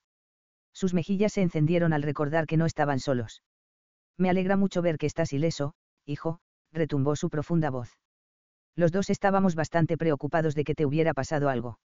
Alisa trató de alejarse de Coultan, pero él le rodeó los hombros con el brazo y la atrajo hacia sí para que ambos miraran a su padre. Mis disculpas, padre. No era mi intención preocuparle. ¿De verdad no has estado en peligro? inquirió el duque, con la mirada fija en su hijo. Alisa miró la cara de Coultan. Tenía la mandíbula tensa y los labios finos. Parecía como si estuviera luchando con graves pensamientos, y ella se preocupó de que estuviera tratando de protegerlos de algo terrible. Él negó con la cabeza. No, padre. No corrí peligro. Estaba mintiendo. Alisa podía notarlo en su voz. Bueno, más tarde espero que me digas exactamente dónde has estado, replicó su padre en tono duro. Por el momento, te sugiero que acompañes a tu encantadora prometida a su carruaje y le asegures que está sano y salvo. Ha estado fuera de sí. Antes de que Alisa pudiera protestar, Coultan la agarró con fuerza y dijo. Sí, padre. Hablaremos más tarde. Volviéndose hacia la puerta, Coultan empezó a sacarla de la habitación. Ella no habló hasta que estuvieron a solas en el pasillo. Coultan, antes de irme, hay algo que debo decirte. Él no se detuvo en sus pasos, pero la miró. ¿De qué se trata? Su tono era suave, y ella sintió que las comisuras de sus labios se torcían de placer. Hoy he hecho algo que podrías considerar imprudente, confesó con cautela. Eso hizo que se detuviera de golpe. Imprudente. ¿Qué quieres decir con imprudente? Ella se lamió los labios y apartó la mirada de él, temerosa de que se enfadara. Yo, fui a visitar a una mujer llamada Pamela Grant. Una vez fue cortejada por Lord Farlow. Coultan se quedó muy quieto a su lado. Fuiste a visitarla. ¿Por qué razón? Para, averiguar más sobre Lord Farlow. Ella esperaba que él estallara que la reprendiera por tonta. Sin embargo, para su sorpresa, simplemente preguntó con voz calmada. ¿Qué dijo? Ella lo miró con los ojos muy abiertos. Oh, am, bueno. Le contó todo lo que había escuchado de la señorita Grant, incluidas las sospechas de la mujer sobre lo que realmente les había ocurrido a las esposas de Frederick. Mientras hablaba, vio cómo Coultan abría los ojos con creciente alarma. ¿De verdad cree que Lord Farlow tuvo algo que ver con la muerte de sus dos esposas? Alisa asintió. Sí, era bastante inflexible en su creencia. Su mirada se volvió calculadora, como si reflexionara sobre algo con bastante intensidad. Al final, volvió a centrarse en ella y le dijo. Lo siento, cariño, pero tengo que irme. ¿Qué? jadeó ella. ¿A dónde? Aún no puedo decírtelo, pero te prometo que me pondré en contacto contigo mañana. Puedes encontrar la salida de la mansión. Por, por supuesto, ¿Pero por qué? Te prometo que te lo explicaré todo a su debido tiempo. Se apartó de ella, pero luego le acarició la cara y murmuró, no lo he dicho antes, pero lo diré ahora. Yo también te quiero. Antes de que ella pudiera recobrar el juicio suficiente para responder, él se dio la vuelta y se alejó por el pasillo. Alisa lo miró irse porque no podía evitarlo. Luego, lentamente, salió de la mansión en dirección a su carruaje, con el corazón agitado por la preocupación, a pesar de las seguridades que él le había dado. Capítulo 25. Alisa no podía creer que el gran acontecimiento estuviera ya sobre ellos. Parecía que el tiempo había pasado volando y, sin embargo, seguía teniendo la sensación de que el día había tardado mucho en llegar. Habían pasado muchas cosas desde que se había prometido a Coultan. Había pasado de odiarlo a amarlo. Un hombre que creía su amigo, se había convertido en su enemigo. Son satisfactorios los preparativos, Milady. Alisa estudió los jarrones llenos de flores que cubrían la mesa del comedor y asintió.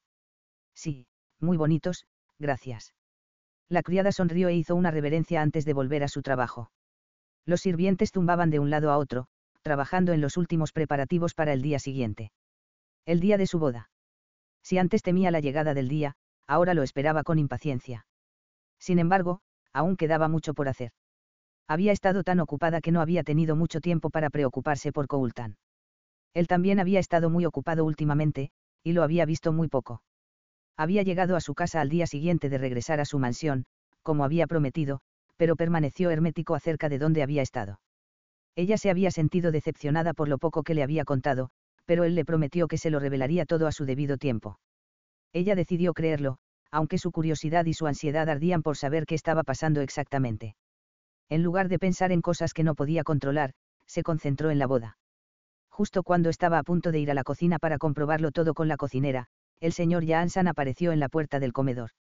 Milady, siento interrumpir, pero tiene una visita. Alisa frunció el ceño. ¿Quién es, señor Jaansan? La duquesa de Ramsbury. Alisa jadeó sorprendida. No esperaba la visita de su futura suegra. De hecho, la había visto muy poco desde que Coultan y ella se habían prometido. Su hijo la justificaba su ausencia con la excusa de que no se encontraba bien en las últimas semanas, y Alisa no le dio más importancia. Por favor, hágala pasar de inmediato, se apresuró a decir, una vez que hubo superado la sorpresa. El señor Jaansan hizo una reverencia y se marchó a toda prisa. Alisa se quedó de pie en medio de la habitación, entrelazando las manos con nerviosismo mientras esperaba la llegada de la duquesa. No sabía por qué estaba tan ansiosa ante la perspectiva de ver a la madre de Coultan, pero el corazón se le aceleró y sintió que un sudor frío le recorría la frente. Momentos después, el mayordomo reapareció en la puerta con la duquesa justo detrás. Su excelencia, la duquesa de Ramsbury, Milady, anunció con una reverencia. Se hizo a un lado para dejarla pasar. Excelencia, ¿a qué debo este honor? Alisa hizo una reverencia. La duquesa miró a su alrededor, con una expresión de cautelosa curiosidad. Pensé que era importante que estuviera hoy con usted para ayudarla con los preparativos, explicó la mujer. Ya que mañana será mi nuera. Su voz era suave, pero Alisa recordaba que siempre era así. Era increíble cómo una mujer de tan alta estatura podía parecer tan tímida. Siempre había sido una mujer asustadiza, aunque Alisa no sabía exactamente de qué tenía miedo. Lady Berkeley siempre fue más atrevida que la duquesa. La suya había sido una amistad de opuestos. Dos personas que, según todos los indicios, no deberían haber podido juntarse, acabaron formando un vínculo inquebrantable. Al menos, así percibía ella aquella amistad cuando era niña. Tras la muerte de su madre, cuestionó la sensatez de la duquesa cuando permaneció leal al duque. Lo sintió como una traición a la memoria de su madre. Sin embargo, ya había superado muchas cosas. También debería poder superar su decepción con la duquesa. Estoy muy contenta de tenerla aquí para ayudarme, respondió Alisa con una suave sonrisa. Será, será agradable tener el toque de una madre en los procedimientos. La duquesa la miró durante unos instantes, sus ojos brillaban de tristeza. Siento que tu madre no esté aquí, murmuró, tuteándola. No es, justo que pases por esta experiencia sin ella. Alisa se sorprendió por la sinceridad y amabilidad de sus palabras. También, por el hecho de que hablara de su madre sin vacilar. Nadie más lo hacía. La mayoría de la gente pasaba de puntillas sobre el tema de la difunta Lady Berkeley, como si Alisa fuera de cristal y temieran que se hiciera añicos al recordarle que su madre había muerto.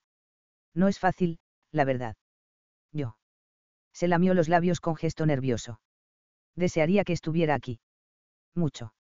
La mujer esbozó una pequeña sonrisa. Bueno, sé que puedo ser una pobre sustituta, pero quiero ofrecerte todo el consuelo que pueda durante este tiempo. Gracias. Respiró hondo y trató de contener unas lágrimas repentinas. Es muy amable. Se miraron en silencio durante un instante. Al final, la duquesa dio una palmada y volvió a mirar alrededor de la habitación. Bueno, ¿en qué puedo ayudarte? Alisa pensó inmediatamente en una cosa. Había sido una tarea que había estado evitando, por la sencilla razón de que pensó que sería bastante doloroso para ella hacerlo sola. Si no le importa, yo. Tengo que hacer la prueba final de mi vestido todavía. Los ojos de la duquesa se abrieron ligeramente, y luego sus labios se curvaron en una pequeña sonrisa. Me encantaría acompañarte a la prueba. Gracias. También sonrió. Las dos caminaron juntas en silencio hasta la habitación de Alisa, donde ya las esperaba la modista. Milady, por favor, pase por aquí, indicó la mujer mayor con una sonrisa radiante.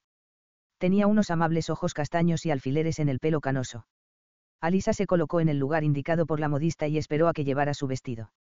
Cuando se lo entregó, se sintió emocionada. No era solo que el vestido fuera impresionante, que lo era, sino el hecho de que lo llevaría puesto cuando caminara por el pasillo hacia Coultan. La duquesa se sentó en una silla acolchada cercana y observó cómo la costurera ayudaba a Alisa a desvestirse y luego le ponía el vestido para comprobar que las últimas medidas se ajustaban a su cuerpo. Es precioso, querida, observó su futura suegra, con voz entrecortada. Coultan estará encantado. Alisa no pudo evitar sonreír. ¿Está segura? Quiero que le guste. Asintiendo, la duquesa respondió. Estoy muy segura. Se considerará el más afortunado de los hombres por tener una novia tan encantadora como tú. Gracias, excelencia. Las mejillas de Alisa se encendieron de placer. Se volvió hacia el espejo que la modista le había tendido y contempló su propio reflejo durante unos instantes. Te pareces tanto a tu madre, susurró la mujer como si pensara en voz alta. Alisa jadeó y volvió a mirarla. ¿Qué ha dicho, excelencia? La mujer dejó escapar un suspiro triste. Es sorprendente lo mucho que te pareces a ella. Como un espejo. No puedo evitar pensar en el día de su boda y en lo guapa que estaba también. Alisa no supo qué decir. Tan poca gente hablaba de su madre, que era bastante sorprendente oír a la duquesa mencionarla con tanta facilidad y familiaridad. Usted y mi madre eran amigas desde que eran niñas, ¿verdad? Preguntó con voz cautelosa. Estaba ansiosa por saber más sobre su madre, pero temía que la duquesa no estuviera dispuesta a hablar más. Sí, asintió, sorprendiéndola. Crecimos juntas. De hecho, los cuatro, mi marido y tu padre incluidos, éramos amigos de la infancia. Alisa lo sabía. Incluso en lo más profundo de su ira, siempre había imaginado lo devastador que debía ser para ellos haber perdido aquella amistad. Haber perdido a su madre. Era mi madre, como yo. Oh, sí, le aseguró la duquesa con una sonrisa. De niña siempre fue muy testaruda, pero tenía el corazón más compasivo que jamás he conocido. Alisa soltó un profundo y tembloroso suspiro. Recuerdo lo amable que era. Nunca le oí decir una mala palabra a nadie. La duquesa se echó a reír. Oh, la oí decir una o dos a lo largo de nuestra infancia. La mayoría iban dirigidas a Nicholas o a tu padre. Un calor floreció en el pecho de Alisa al pensar en su madre cuando era niña. Era tan revoltosa como yo. No pudo evitar preguntar. Mucho. Luchaba y se peleaba con los chicos como tú solías hacer con Coultan. Eso hizo reír a Alisa, pero luego su alegría se desvaneció cuando un miedo que había mantenido durante la mayor parte de su vida salió a la superficie. Algunos días, temo olvidarla, admitió con voz suave. La duquesa asintió con la cabeza y sus ojos reflejaron comprensión. Eras muy joven cuando ocurrió la tragedia. No fue justo lo que le ocurrió a tu madre. A Rose. Era mi mejor amiga, y perderla, perderla fue como. Perder una parte de usted misma, terminó Alisa. La duquesa la miró durante un largo rato antes de asentir. Exacto. Yo.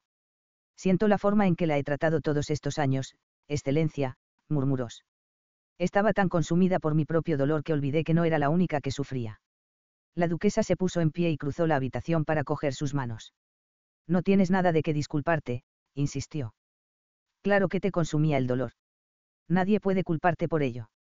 Eras una niña y sufriste una trágica pérdida. Yo. Nunca te culpé por odiarnos. Alisa se quedó mirando a la mujer, atónita.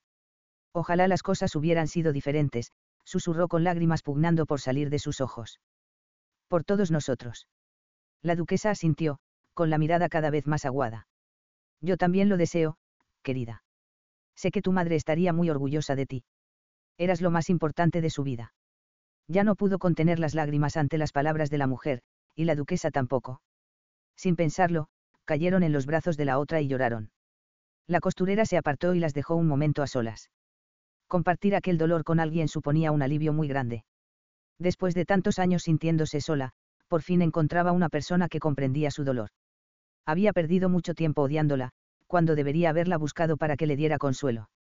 Cuando por fin cesaron sus lágrimas, se apartaron y se miraron con suaves sonrisas. Alisa sintió una abrumadora gratitud hacia la duquesa. Estoy tan contenta de que esté aquí, aseguró con alegría. No tienen ni idea de lo que esto significa para mí. Su futura suegra alzó una mano y le acarició la cara con suavidad. Me hago a la idea. Liberó sus manos, dio un paso atrás y la modista reanudó su trabajo. Sin embargo, la duquesa permaneció junto a Alisa todo el tiempo, sugiriendo mejoras como lo haría una madre. De repente, la tarea de ajustarle el vestido no era una tarea más. Alisa ya no se sentía sola en los preparativos, ni como si tuviera que navegar por su matrimonio sin ninguna guía.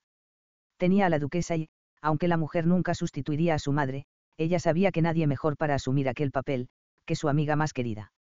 ¿Cómo pudo odiar a la única persona que echaba de menos a su madre casi tanto como ella? Capítulo 26. Coultan soltó un profundo suspiro y se enderezó los hombros antes de juguetear con su corbata. Sentía como si le ahogara. Volvió a respirar y se obligó a relajarse. No esperaba estar tan nervioso. Llevaba tiempo esperando aquel día y pensaba que tendría la cabeza más fría cuando llegara. Sin embargo, mientras estaba de pie ante el altar, esperando a que Alisa hiciera su entrada, su corazón se aceleraba y sentía las palmas de las manos húmedas. En cualquier momento, ella aparecería. Su novia. Luego saldría de la iglesia como su esposa y él como su marido. Era un concepto extraño, pero no desagradable. Él se sentía como si siempre hubiera estado destinado para Alisa. La amaba, siempre la había amado, si era completamente honesto, y finalmente habían encontrado la forma de volver el uno al otro. Aquel matrimonio ya no era una obligación. Se unía a ella completamente de buen grado. Ambos estaban destinados a estar juntos. Un movimiento tras el rabillo del ojo captó su atención y lo sacó de sus pensamientos. Un alguacil se acercaba a él, con la mirada alerta. Milord, murmuró el hombre con una reverencia superficial. Como ha solicitado, tenemos hombres rodeando la iglesia, así como varios apostados dentro. Si Lord Farlow se acerca, estaremos listos para detenerlo. Coultan asintió. Apreció su protección y la de sus hombres. No quiero que pase nada que pueda molestar a mi prometida. Sí, milord. El alguacil se inclinó de nuevo y se volvió para reanudar su puesto. Coultan levantó la mirada y la barrió sobre la multitud reunida. La capilla no estaba tan llena como debería. Aunque su familia cercana y sus amigos habían llegado, pocos de los Berkeley estaban presentes. Sabía que muchos seguían culpando a su padre de la muerte de la difunta Lady Berkeley, y no soportaban la idea de que su hija se casara con un Rowlings. Sin embargo, no importaba lo que pensara su familia ni por supuesto Frederick Farlow.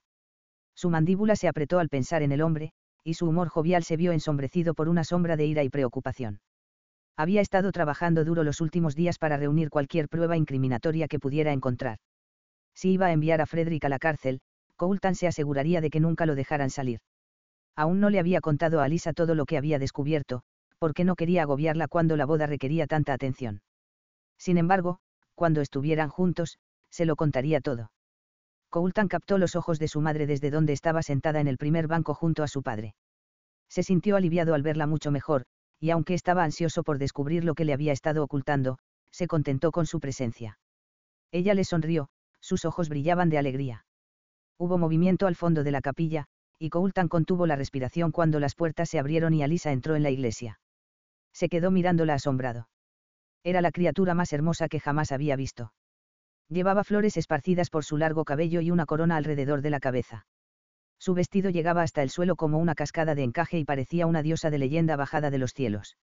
Ella lo miró y sus labios se curvaron en una sonrisa brillante que le atravesó el alma. En ese momento supo que haría lo que fuera necesario para mantenerla a su lado. Él la miraba como si estuviera asombrado, eso la emocionó de una manera que no había previsto. Coultan estaba tan guapo mientras la esperaba en el extremo opuesto del pasillo que, por un momento, le costó creer que fuera el mismo chico que solía revolcarse y luchar con ella en el barro. Había pasado tantos años odiándole. Tantos años desperdiciados. Ambos habían cambiado y no tenía ninguna duda de que él la mantendría a salvo y de que lo amaría hasta el día de su muerte. Alisa necesitó toda su fuerza de voluntad para no precipitarse hacia él por el pasillo. Mantuvo el paso firme, sus ojos fijos en los suyos y una sonrisa que se dibujaba en sus labios. A medida que se acercaba, la expresión de Alisa se fue relajando hasta convertirse en pura felicidad. Cuando él le tendió la mano, la cogió sin vacilar. Estás impresionante, murmuró cuando ella se colocó a su lado. Pareces un ángel pues tú te pareces al chico que solía perseguirme cada vez que encontraba una rana o un pájaro muerto en el bosque, respondió ella en tono suave y burlón. Él arqueó una ceja y ella se dio cuenta de que lo había confundido. Le había divertido, pero lo había confundido. Riéndose, Alisa agregó, solo estoy bromeando, aunque tú me hiciste eso varias veces, así que ni siquiera intentes negarlo. La comisura de los labios de Coultan se torció. Estoy seguro de que no sé de qué estás hablando. Ella puso los ojos en blanco de forma juguetona. Ah, no. En verdad, sin embargo, estás muy bien. Un perfecto caballero. Le apretó la mano. Echas de menos a aquel chico. Levantó la mano, le acarició la cara y sonrió suavemente. Echo de menos todo el tiempo que no hemos estado juntos, pero hemos crecido. Las cosas han cambiado, y espero que sigan haciéndolo para mejor. Él asintió, apoyando la cara en su mano. Yo también lo espero. El repentino ruido de un carraspeo los sobresaltó a ambos. Se giraron y se encontraron con la mirada del ministro, que los miraba expectante. Solo entonces recordaron que estaban en una iglesia, rodeados de sus amigos y familiares. Las mejillas de Alisa se encendieron de vergüenza y Coultan se echó a reír. Discúlpenos, le dijo al ministro. Estamos listos para empezar. El sacerdote asintió. Muy bien. Abrió su Biblia, dio la bienvenida a todos a lo que llamó el más alegre de los días, y Alisa no pudo estar más de acuerdo. De pie junto a Coultan, agarrados de las manos y mirándose a hurtadillas, se sintió invadida por una sensación de vértigo que casi la llevó a un ataque de risa. Las cosas habían resultado muy distintas de lo que ella esperaba.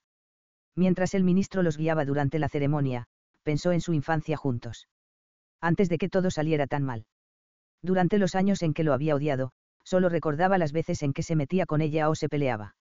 Pero había muchas más ocasiones en las que habían jugado juntos, compartido secretos y gastado bromas a los adultos que les rodeaban.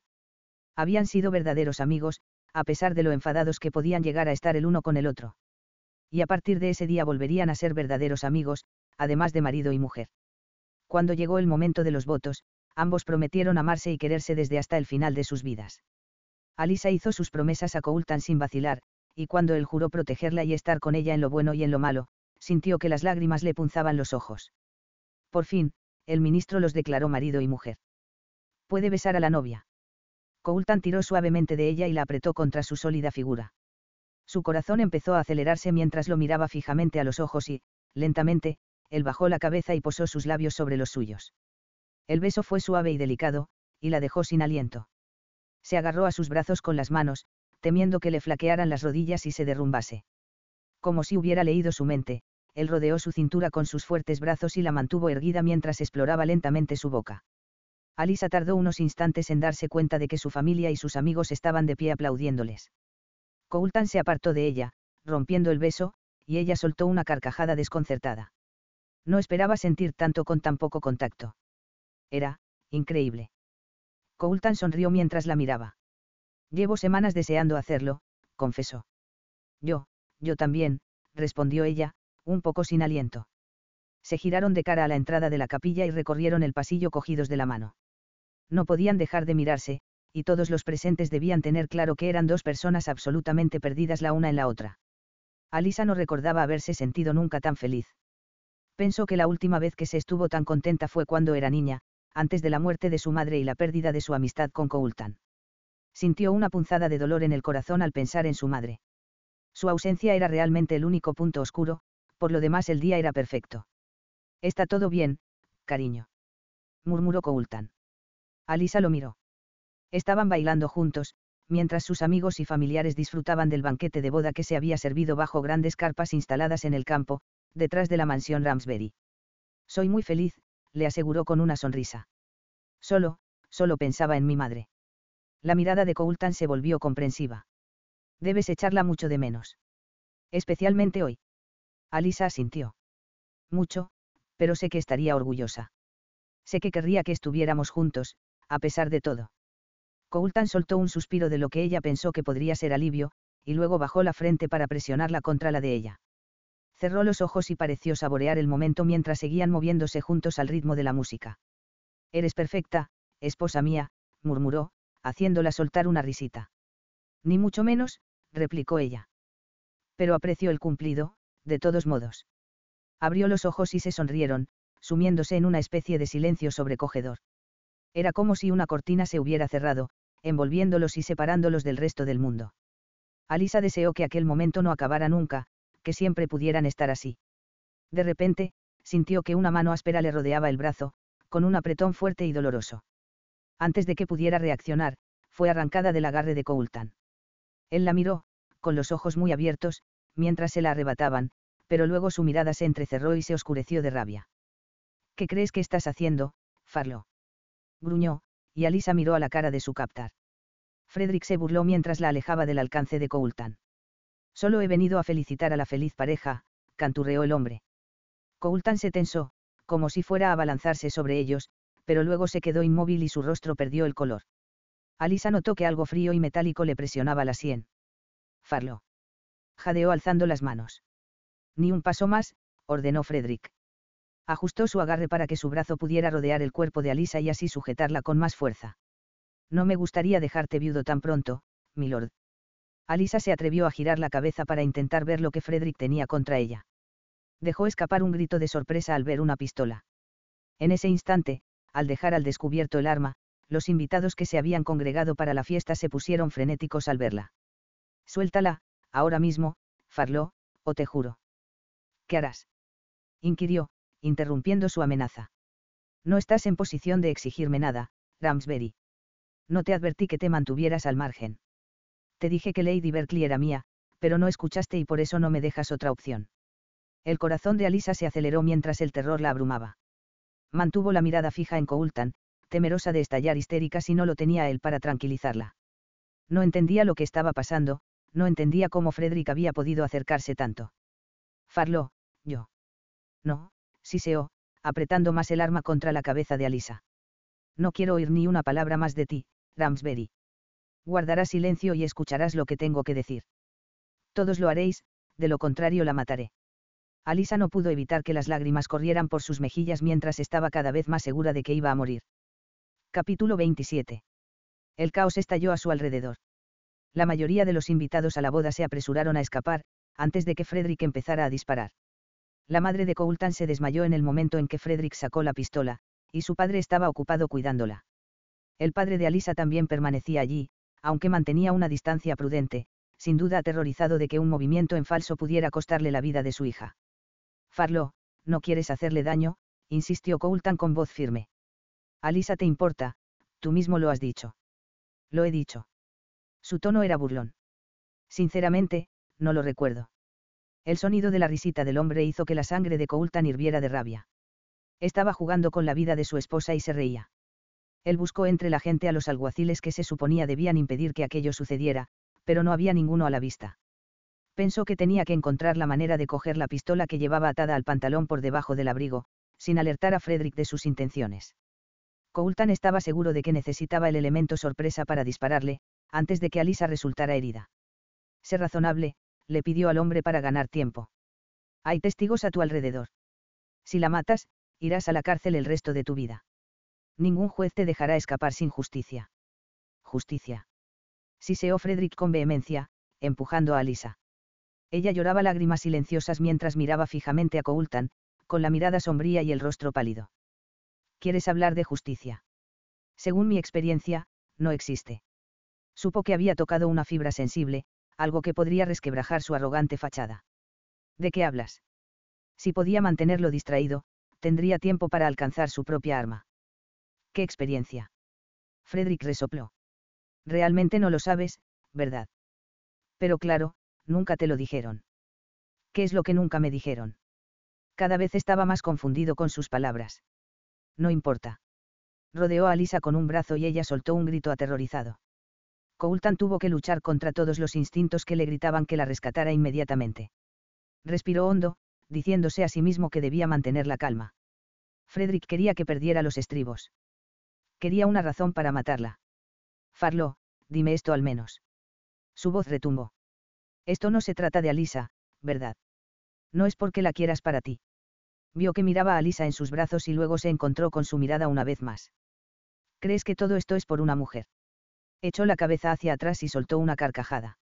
Era un sonido retorcido y malvado que hizo que un escalofrío recorriera su cuerpo. Estúpido. Aunque es cierto que la quiero para mí, tiene mucho más que ver con el hecho de que es tuya que con cualquier otra cosa. ¿Por qué? Se llevó los dedos a la chaqueta, aunque mantuvo los ojos fijos en Frederick y Alisa. ¿Por qué me odias tanto? ¿Qué he hecho para provocar tanta ira en ti? Él lo miró durante unos largos instantes, antes de decir simplemente. Naciste. Su dedo se tensó en el gatillo de su pistola, y la mano de Coultan voló hacia su propia arma, sacándola de su escondite justo cuando el padre de Alisa se acercó corriendo. No. Gritó, con los ojos desorbitados por el pánico. Lord Southhaven, no. Gritó Coultan, interponiéndose en su camino para bloquearlo de Frederick. El hombre se detuvo tras él. Pepe, pero, mi hija, balbuceó, con la voz entrecortada y ronca. Coultan lo ignoró. No podía perder ni un segundo más de atención de Frederick y Alisa. Apuntó su arma justo a la cabeza de Frederick. Suéltala, gruñó. ¿O qué? Desafió Frederick, con un brillo maníaco en los ojos. ¿O te pegó un tiro? Las palabras de Coultan eran tan frías como la sangre en sus venas. Estaba dispuesto a matar a aquel hombre para protegerla. Quemaría reinos para mantenerla a salvo. Te arriesgas a dispararla para llegar a mí, se burló el hombre. La puntería de Coultan nunca vaciló. Subestimas lo excelente tirador que soy. Frederick soltó otra carcajada. Entonces hazlo. Dispárame. Te prometo que es la única forma de que me detengas. Él miró de nuevo a Lisa que se había quedado muy quieta. Aunque las lágrimas seguían recorriendo su rostro, había una determinación en su expresión que algunos soldados curtidos en batalla nunca encontrarían. Ella le hizo un pequeño gesto con la cabeza. Apoyó la pistola y volvió a mirar a Frederick.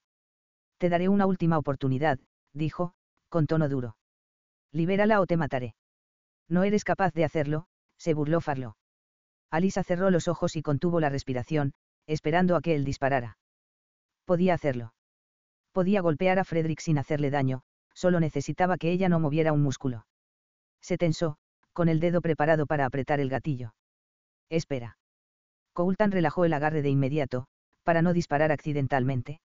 Volvió la mirada con los ojos muy abiertos para encontrar al duque corriendo hacia él, con una expresión de retorcida agonía. No le dispares, Coultan. Gritó su padre. ¿Qué está diciendo? Estalló sin poder creerlo. Tiene a mi esposa y no la dejará ir. No tengo elección. No, por favor. El duque se detuvo a su lado y puso la mano en el hombro de Coultan. No puedes matarlo. Él no podía entender por qué su padre lo detenía. El hombre tenía a Alisa. Amenazaba con hacerle daño. ¿Por qué lo defendía? Explíquese, padre, gruñó Coultan, o le dispararé a pesar de su objeción. No puedes, insistió el duque. Él, es tu hermano. Coultan se paralizó y miró fijamente a su padre. Seguramente, había oído mal. Lo que estaba diciendo era imposible. No. Negó con la cabeza. No tengo hermanos. Su padre pareció desolado y un gran lamento desgarrador surcó el aire, que Coultan reconoció como el de su madre. Se clavó en su corazón y se quedó estupefacto. No. No era verdad. No podía ser. Volvió los ojos desorbitados hacia Frederick, que lo miraba con una sonrisa triunfante en el rostro. Alisa también lo miraba, con una expresión de asombro que él estaba seguro que reflejaba la suya. Por fin nos conocemos, y oficialmente, hermanito. Se echó a reír. Las carcajadas resonaron por la iglesia y Coultan solo pudo mirar atónito e incrédulo. No podía pensar con claridad. No conseguía hacerse a la idea, aunque su padre insistía y su madre estaba fuera de sí. Sin embargo, sus ojos se cruzaron con los de Alisa y fue como si una nube se abriera. Su expresión se suavizó y trató de ofrecerle una pequeña sonrisa de tranquilidad, pero su miedo seguía siendo evidente. Eso lo devolvió al presente. De vuelta a lo que realmente importaba. Alisa seguía en peligro. Apretó la pistola una vez más y apuntó directamente a Frederick. Hermano o no, si el hombre dañaba a Alisa de alguna manera, no dudaría en acabar con su vida. No podía creer lo que estaba sucediendo. Todo parecía una larga y terrible pesadilla. El terror que sentía al saber que Frederick podía matarla fácilmente luchaba con la conmoción de saber que era el hermano de Coultan. Su brazo la rodeaba con fuerza y le hacía daño, como si intentara arrancarle la vida.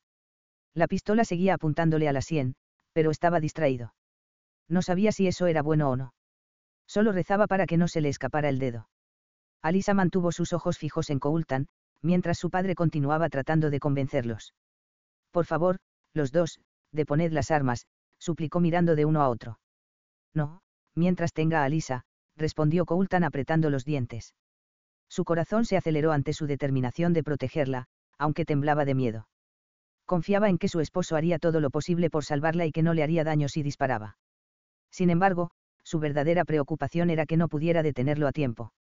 Mírate, actuando de repente como un padre preocupado, espetó Frederick al duque no creí que tuvieras la capacidad de preocuparte por nadie más que por tu patética persona. ¿Cómo sé que lo que dices es verdad? Gruñó Coultan. ¿Por qué mis padres nunca me dijeron que tenía un hermano? Alisa tenía preguntas similares, pero no se atrevió a decir nada en voz alta. Sin embargo, al hacer memoria, no recordaba haber oído nunca hablar de un segundo hijo Rowlings. Ni siquiera de sus padres.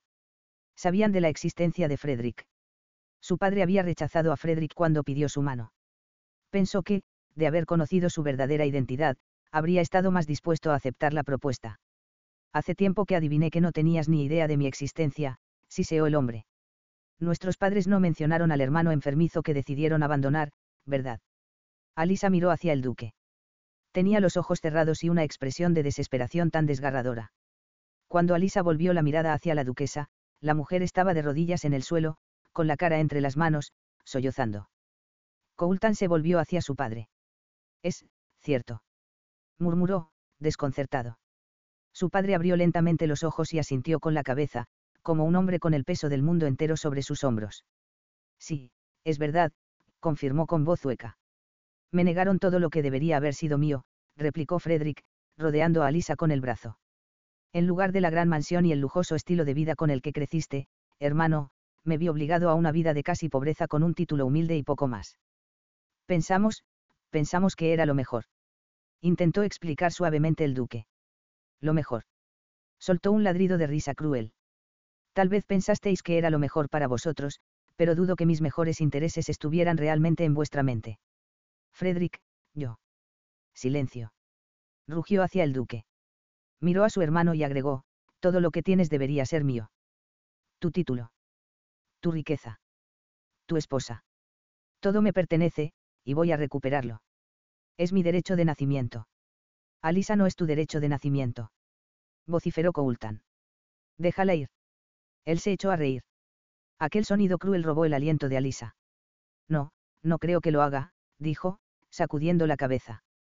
Creo que me quedaré con ella un poco más, para que escuches todo lo que tengo que decir. Quiero que oigas exactamente lo que hicieron nuestros padres, y quiero que sufras como yo he sufrido. Si no puedo hacerlo robando tela, entonces simplemente mataré a tu amada esposa y veré cómo te deshaces de dolor. El pánico se apoderó de Alisa mientras miraba fijamente a Coultan que no dejaban de vigilar a Frederick. Sus ojos tenían una fiereza extraña y vio verdadero miedo en ellos. Parecía como si dudara de poder salvarla y eso era aterrador de verdad iba a perderlo todo el día que se suponía que iba a ser el más feliz de su vida. Capítulo 28. Una rabia, como nunca había conocido, se desplegó en su interior. Sin embargo, no podía decidir con quién estaba más furioso. Con Frederico o con su padre. Le había mentido toda su vida y esa mentira podría costarle a Coultan su esposa. ¿Por qué? Logró decir finalmente. Se dirigía a su padre, pero sus ojos seguían fijos en su hermano. ¿por qué lo abandonó y nunca me lo dijo? El duque no contestó de inmediato, y él lo fulminó con la mirada. Cuando nació Frederick, nos alegramos muchísimo, empezó por fin. Sin embargo, el médico que lo trajo al mundo nos dijo, nos dijo que, probablemente, no viviría mucho tiempo y si lo hacía, sería enfermizo y necesitaría cuidados especiales y constantes. Que moriría muy pronto, aunque superara la infancia. Así que ahí lo tienen, espetó Frederick, me tiraron porque era un inconveniente para ellos. Eso no es cierto. Gritó el duque. Coultan miró sorprendido a su padre. Entonces, ¿cuál es la verdad, padre? Ladró. Su padre miró hacia la madre de Coultan, que lloraba desconsoladamente en el suelo. Él nunca la había visto tan perdida en su desesperación, y no pudo evitar sentir una profunda punzada en el corazón por ella, aunque la ira permanecía. Lo hice para evitarle este dolor, admitió el duque en voz baja. Sabía que, si el bebé moría, tu madre nunca se recuperaría. Pero podía decirle que estaba bien, vivo y floreciente, y eso le daría paz, aunque no pudiera estar con él. Y si algún día él moría, podría decirle que seguía vivo para que no sufriera ese dolor. Esa explicación no lo hacía correcto, pero Coultan podía sentir que algo de su ira se desvanecía. Volvió a mirar a Alisa. ¿Qué no haría para protegerla del dolor? ¿Crees que eso es una excusa? Frederick siseó de verdad puedes mirarme y decir que me quitaste la vida que me correspondía para proteger a tu delicada esposa. No hables así de tu madre. Gruñó el duque, defendiendo a su esposa. Coultan sintió una oleada similar de actitud defensiva en su interior. Mi madre. Replicó Farlo. Renunció a su derecho a ser mi madre en el momento en que aceptó renunciar a mí. Los sollozos de la duquesa aumentaron, sus hombros temblaban con la fuerza de su dolor. Coultan deseaba poder consolarla, pero no se atrevía a apartar su atención de Frederick y Alisa. Fue un error, reconoció el duque, mientras miraba a Frederick implorante. Pero intentamos asegurarnos de entregarte a un buen hogar. El vizconde y su esposa llevaban años luchando por tener un hijo propio. Eran buenas personas, quizá no tan acomodadas como nosotros, pero sabíamos que te querrían y cuidarían como si fuera su hijo. Frederick se burló. No tan cómodos como vosotros. No tenían nada. Si no hubiera sido por su título y su hogar ancestral, habríamos vivido en una choza en los barrios bajos de Londres. El duque pareció estupefacto ante esta revelación. Nosotros no sabíamos. Creía que eran acomodados. Frederick rechinó los dientes, con la furia ardiendo en su mirada. Puede que lo fueran una vez, pero desde luego no durante la mayor parte de mi infancia, explicó, en tono amargo. Y para que lo sepas, nunca estuve enfermo. Crecí perfectamente sano, salvo por una ligera cojera debido a que una de mis piernas era más corta que la otra. Un obstáculo que pude superar con bastante facilidad. Coultan miró para ver que la cara de su padre se quedaba sin color. No, eso, eso es imposible, balbuceó. Los médicos dijeron. Se equivocaron.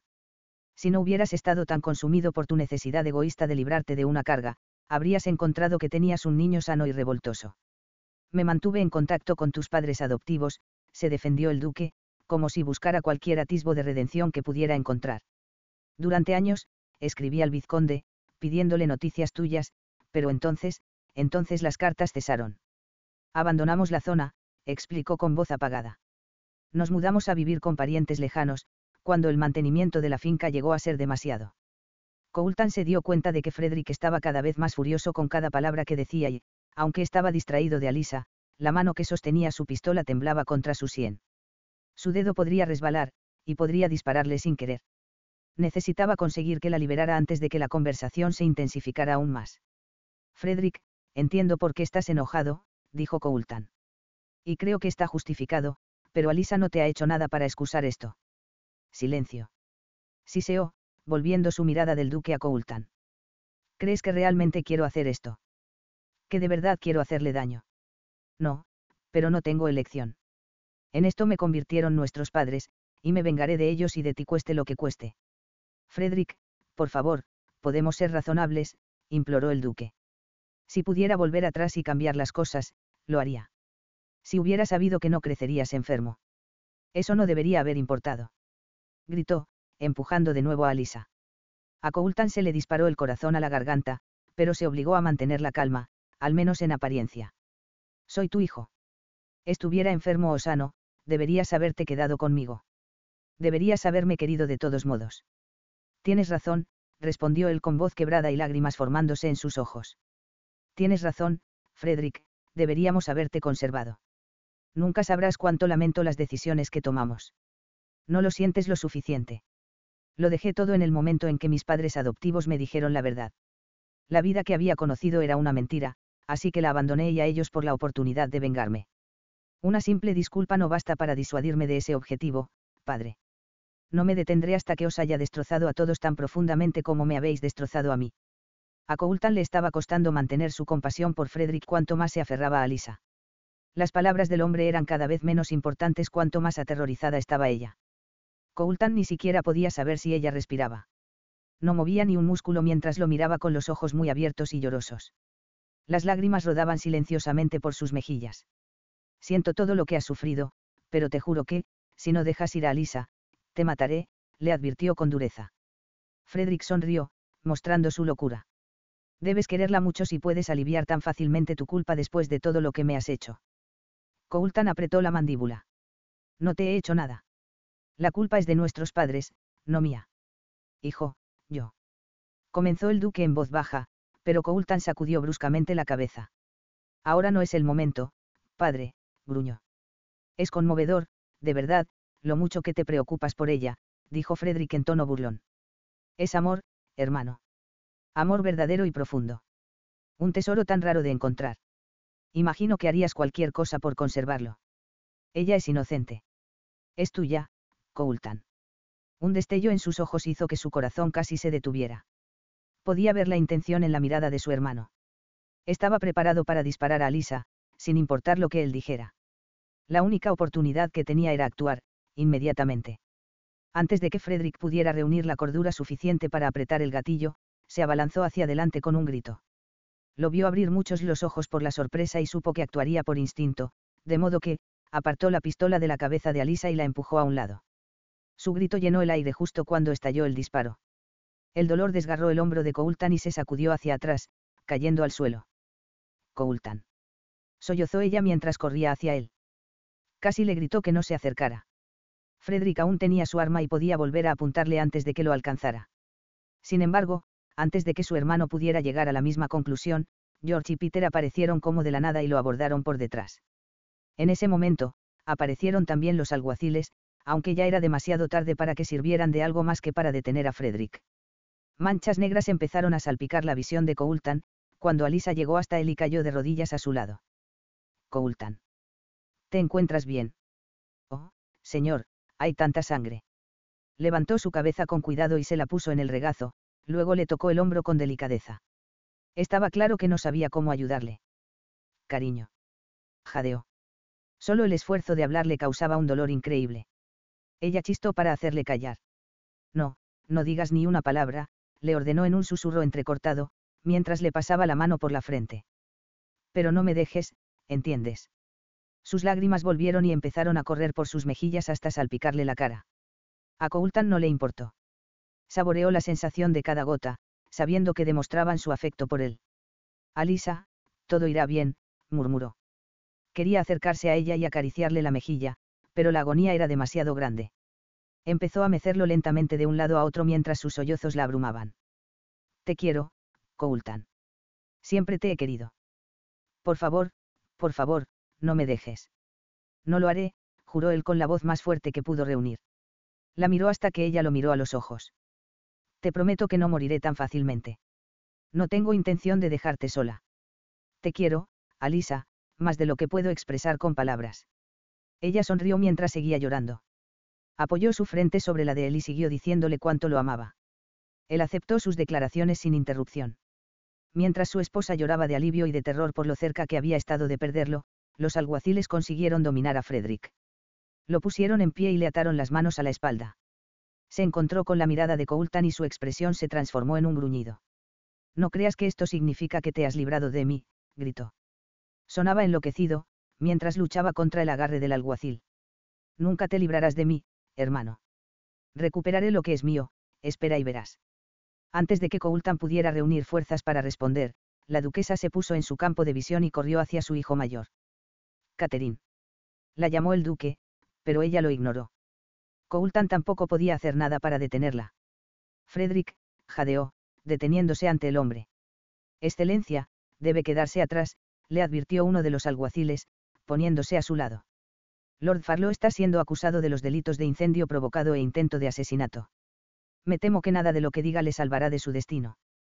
Ya lo sé, asintió con voz suave. Frederick la miraba fijamente, pero no habló. Ella alzó la barbilla y se encontró con su mirada, su rostro era una máscara de dolor. Lo siento mucho. Estoy muy avergonzada de lo que hicimos tu padre y yo, y creo que nunca podré perdonarme. Te merecías algo mejor. Frederick la miró durante un largo momento antes de responder. Nunca olvides que ha sido culpa tuya. Coultan se estremeció, esperando que su madre se derrumbara. Sin embargo, ella le sorprendió enderezando los hombros y diciendo. Llevaré toda una vida de culpa por lo que te hicimos, hijo, pero hoy, hoy ha sido por tus acciones. Hay muchas cosas que tú también deberías lamentar, aunque no me corresponde a mí reprenderte por ello. Frederick parecía casi tan sorprendido por las palabras de la duquesa como Coultan. Antes de que pudiera replicar, los alguaciles se lo llevaron a rastras. La duquesa lo vio partir, con el labio inferior tembloroso antes de que un gemido saliera de su boca. Estuvo a punto de caer al suelo, pero el padre de Coultan la cogió y la abrazó con fuerza. Cuando se llevaron al detenido, los demás invitados a la boda empezaron a dispersarse tímidamente y alguien pidió que trajeran un médico para Coultan. Mientras esperaban, él miró a Alisa, sintiendo un profundo alivio. Siento que se nos haya estropeado el día, dijo con voz suave. Alisa negó con la cabeza, sonriendo entre lágrimas. No fue culpa tuya. Y lo más importante salió a la perfección. Él frunció el ceño, confuso. ¿Qué parte es esa? Ella sonrió. La ceremonia. Yo soy tu mujer y tú eres mi marido. Esa parte de nuestro día fue mágica. Él no pudo evitar sonreír a su vez. Tienes razón. Realmente lo fue. Poco después, el médico llegó e hizo los preparativos para llevar a Coultan de vuelta a la casa para cuidar de su herida. Mientras lo subían a un carruaje que lo esperaba, agarró la mano de Alisa y la apretó. No te vayas de mi lado, amor, le dijo, casi rogándole. Su sonrisa era suave mientras negaba con la cabeza. Nunca volveré a separarme de ti, le prometió. Y él sabía que le estaba diciendo la verdad. Ya habían sacrificado tanto por culpa de un odio y una desconfianza equivocados, que pasarían el resto de sus vidas recuperando todo el tiempo perdido. Epílogo. Unos meses después. Se abrió paso por la mansión, con pasos apresurados y el corazón acelerado. Sabía muy poco de niños, pero sabía que un bebé no debía nacer antes de los nueve meses. Su hijo había decidido venir dos semanas antes, mientras él no estaba preparado y se encontraba lejos de la mansión. Coultan había salido de su despacho en cuanto recibió la noticia, pero temía haber llegado ya demasiado tarde. Su mente era un revoltijo aterrorizado de todo lo que creía que podía salir mal en el parto. En realidad, había estado aterrorizado durante todo el embarazo de Alisa. Era su primer hijo y el amor de su vida, y si perdía a alguno de los dos, no sabía cómo podría seguir adelante. Si perdía a Alisa, nunca volvería a estar completo. Aceleró el paso y empezó a correr por el pasillo hacia la habitación de ella. Esperando oír gritos, su terror solo se intensificó cuando se encontró con el silencio ante su puerta. Por favor, no. No dejes que haya pasado lo peor. Sin molestarse en llamar, agarró el picaporte y abrió la puerta de un empujón. Sus ojos se posaron inmediatamente en la cama, donde la encontró recostada contra las almohadas, con los ojos cerrados y la cara húmeda de sudor. No se movía. Alisa. Jadeó, corriendo hacia adelante. Alisa. Para su gran alivio, Alisa abrió los ojos cuando él llegó al lado de la cama. Lo miró y curvó los labios en una sonrisa cansada. Coultan, estás aquí, murmuró. Él se arrodilló, soltó un suspiro y le cogió la mano, necesitando tocarla para asegurarse de que estaba caliente y realmente viva. Cariño, menos mal, estaba tan preocupado. Dejó caer la cabeza sobre su brazo y cerró los ojos, impregnándose de su aroma y su suavidad. Ella levantó la mano que tenía libre y le pasó los dedos por el pelo. ¿Por qué estabas preocupado? Él levantó la cabeza y la miró a los ojos. Cuando me enteré de que estabas, es demasiado pronto y, luego, el silencio. Su sonrisa se volvió comprensiva. Oh, mi amor. Siento haberte asustado. Dos semanas no es tan terriblemente pronto, y tu hija estaba tan ansiosa por llegar, que hizo un rápido trabajo para salir. Coultan se quedó helado. Mi hija. Alisa asintió, y su expresión brilló con puro amor incondicional. Sí. Tu hija. Miró hacia el otro lado de la habitación. ¿Podrías traerla? Él se sobresaltó al darse cuenta de que no estaban solos. La matrona estaba de pie junto a una cuna que descansaba en un rincón de la habitación. Con una suave sonrisa, se agachó y sacó un pequeño bulto, luego se dirigió a la cama para entregárselo con cuidado. Aquí está, susurró ella y Coultan se acercó para poder ver al bebé con más facilidad. Contempló a su hija con asombro. Era preciosa, pequeña y rosada. Tenía los ojos cerrados y estaba profundamente dormida, pero seguía siendo la cosa más fascinante que había visto nunca. Es, es preciosa, murmuró. Lo es, aseveró ella. Le pasó ligeramente un dedo por la nariz. Es perfecta. Coultan sintió el corazón tan lleno que pensó que iba a estallar. No podía creer lo increíblemente afortunado que era. No solo tenía una hermosa esposa a la que amaba con toda su alma, sino que ella le había dado una hija preciosa, que sería la niña de sus ojos. ¿Cómo quieres llamarla? Le preguntó en voz baja para no despertarla. Todavía no he pensado un nombre. Quería que lo eligiéramos juntos. Sabía exactamente cuál debía ser. Rose. Pasó una mano por la cabeza de su hija. Debería llamarse Rose. Dirigió su mirada hacia la de Alisa y la encontró mirándolo, atónita. Tú, ¿de verdad quieres ponerle el nombre de mi madre? Él sonrió. Le encantaba ver la felicidad que brillaba en sus ojos. Sí. De verdad. Alisa no podía creer el increíble regalo que Coultan le estaba haciendo, al llamar a su hija como su madre. En realidad, no podía creer lo maravillosa que se había vuelto la vida en el último año. Aquellos días en los que odiaba a Coultan parecían una vida completamente distinta de la que estaba disfrutando en ese momento. Todavía lamentaba el tiempo que habían perdido pensando el uno en el otro como el enemigo. Sin embargo, comprendía que el amor y el odio eran dos caras de la misma moneda. Ella y Coultan habían pasado de uno a otro y viceversa con tanta facilidad, que era obvio que siempre habían estado hechos el uno para el otro. ¿Cómo te encuentras, querida? Le preguntó suavemente, pasando el dorso de sus dedos por su mejilla. Fue un parto difícil. Siento no haber llegado a tiempo para estar contigo. Ella se apoyó en su mano y le acarició la palma. No hace falta que lo sientas. Como he dicho, Fue rápido. Rose estaba ansiosa por llegar al mundo. Coultan miró a su hija, con una sonrisa de adoración en los labios. Parece que la pobre se ha agotado. Duerme profundamente. Alisa se echó a reír con suavidad. Dudo mucho que lo convierta en un hábito. Tu madre me contó lo travieso que eras de pequeño. Una pequeña sombra se dibujó en su rostro, en un momento estaba y al siguiente había desaparecido. Alisa sabía que aún tenía sentimientos encontrados hacia sus padres. Aunque los quería tanto como siempre, aún no podía perdonarles del todo que mantuvieran en secreto la existencia de Frederick. Ella no podía culparlo, aunque rezaba para que fuera capaz de encontrar en su corazón la manera de dejar ir su ira con el tiempo. Algún día, estaba segura de que lo haría. Sin embargo, el dolor que sentía estaba muy arraigado y llevaría tiempo. No obstante, aunque vivían en su propia casa, visitaban con frecuencia a los padres de Coultan, así como a su propio padre. Imaginaba que los tres los llamarían ese mismo día, una vez que recibieran la noticia del nacimiento de Rose. Por su parte, Alisa había dejado atrás su ira y sus sospechas hacia el duque y la duquesa. Había creído en la explicación sobre lo ocurrido el día de la muerte de su madre y supo que había sido un verdadero accidente, lo sabía de corazón. Poco después de descubrir que estaba embarazada, perdonó al duque. Sabía que eso era lo que su madre habría querido, y no quería que su bebé naciera en una familia ensombrecida por una pérdida y una desconfianza tan terribles. También había acogido a la duquesa como una figura maternal, pues se había dado cuenta de que necesitaba desesperadamente esa presencia en su vida. Estoy seguro de que saldrá a ti, no a mí, sonrió él. Sin duda eras angelical de niña, aunque rezo para que no herede tu testarudez. Eras una niña agotadora, después de todo. Alisa lo miró boquiabierta, fingiendo sentirse ofendida. Tú no eras mejor, replicó. Arrogante y cabezota. No sé cómo podría soportar que Rose creciera compartiendo esos rasgos.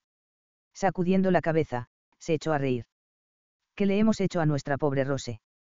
¿Qué cosas buenas poseemos que pudiéramos transmitirle? Aunque sabía que le estaba tomando el pelo, le cogió un lado de la cara y le sostuvo la mirada. Espero que tenga la suerte de heredar tu lealtad, dijo, con un tono suave. Tu fuerza y tu valentía. Tu capacidad de amar tan profundamente. Él soltó un suspiro y apoyó la frente en la de ella. Te quiero tanto, susurró. Rose y tú sois lo más importante de mi vida. Lo sabes, ¿verdad? Ella sintió que las lágrimas le punzaban los ojos. Lo sé. Yo también te quiero, Coultan. Muchísimo. Era increíble que hubieran llegado a aquel punto, después de todo lo que habían pasado.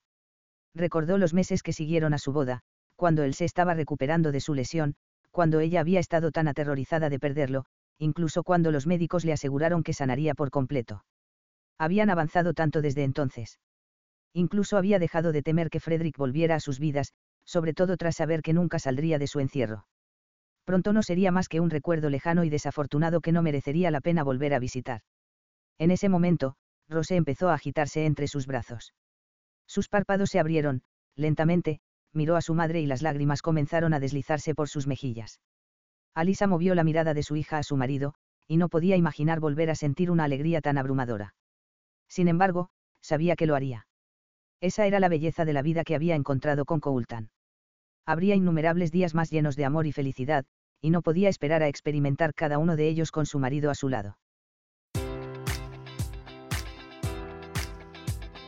Enjoy all your favorite sports like never before at BetMGM. Sign up using code Buckeye and receive up to $1,500 back in bonus bets if you don't win your first bet. When you register with BetMGM, you'll get instant access to a variety of parlay selection features, live betting options, and the best daily promotions in the business. And with BetMGM at your fingertips, every play and every game matters more than ever. Place your money line prop, or parlay bets with the king of sportsbooks today. Sign up using code Buckeye and receive up to $1,500 back in bonus bets if you don't win your first bet. BetMGM and GameSense remind you to play responsibly. 21 plus and present in Ohio, subject to eligibility requirements. Rewards are non withdrawable bonus bets that expire in seven days. Gambling problem? Call 1 800 Gambler in partnership with MGM Northfield Park.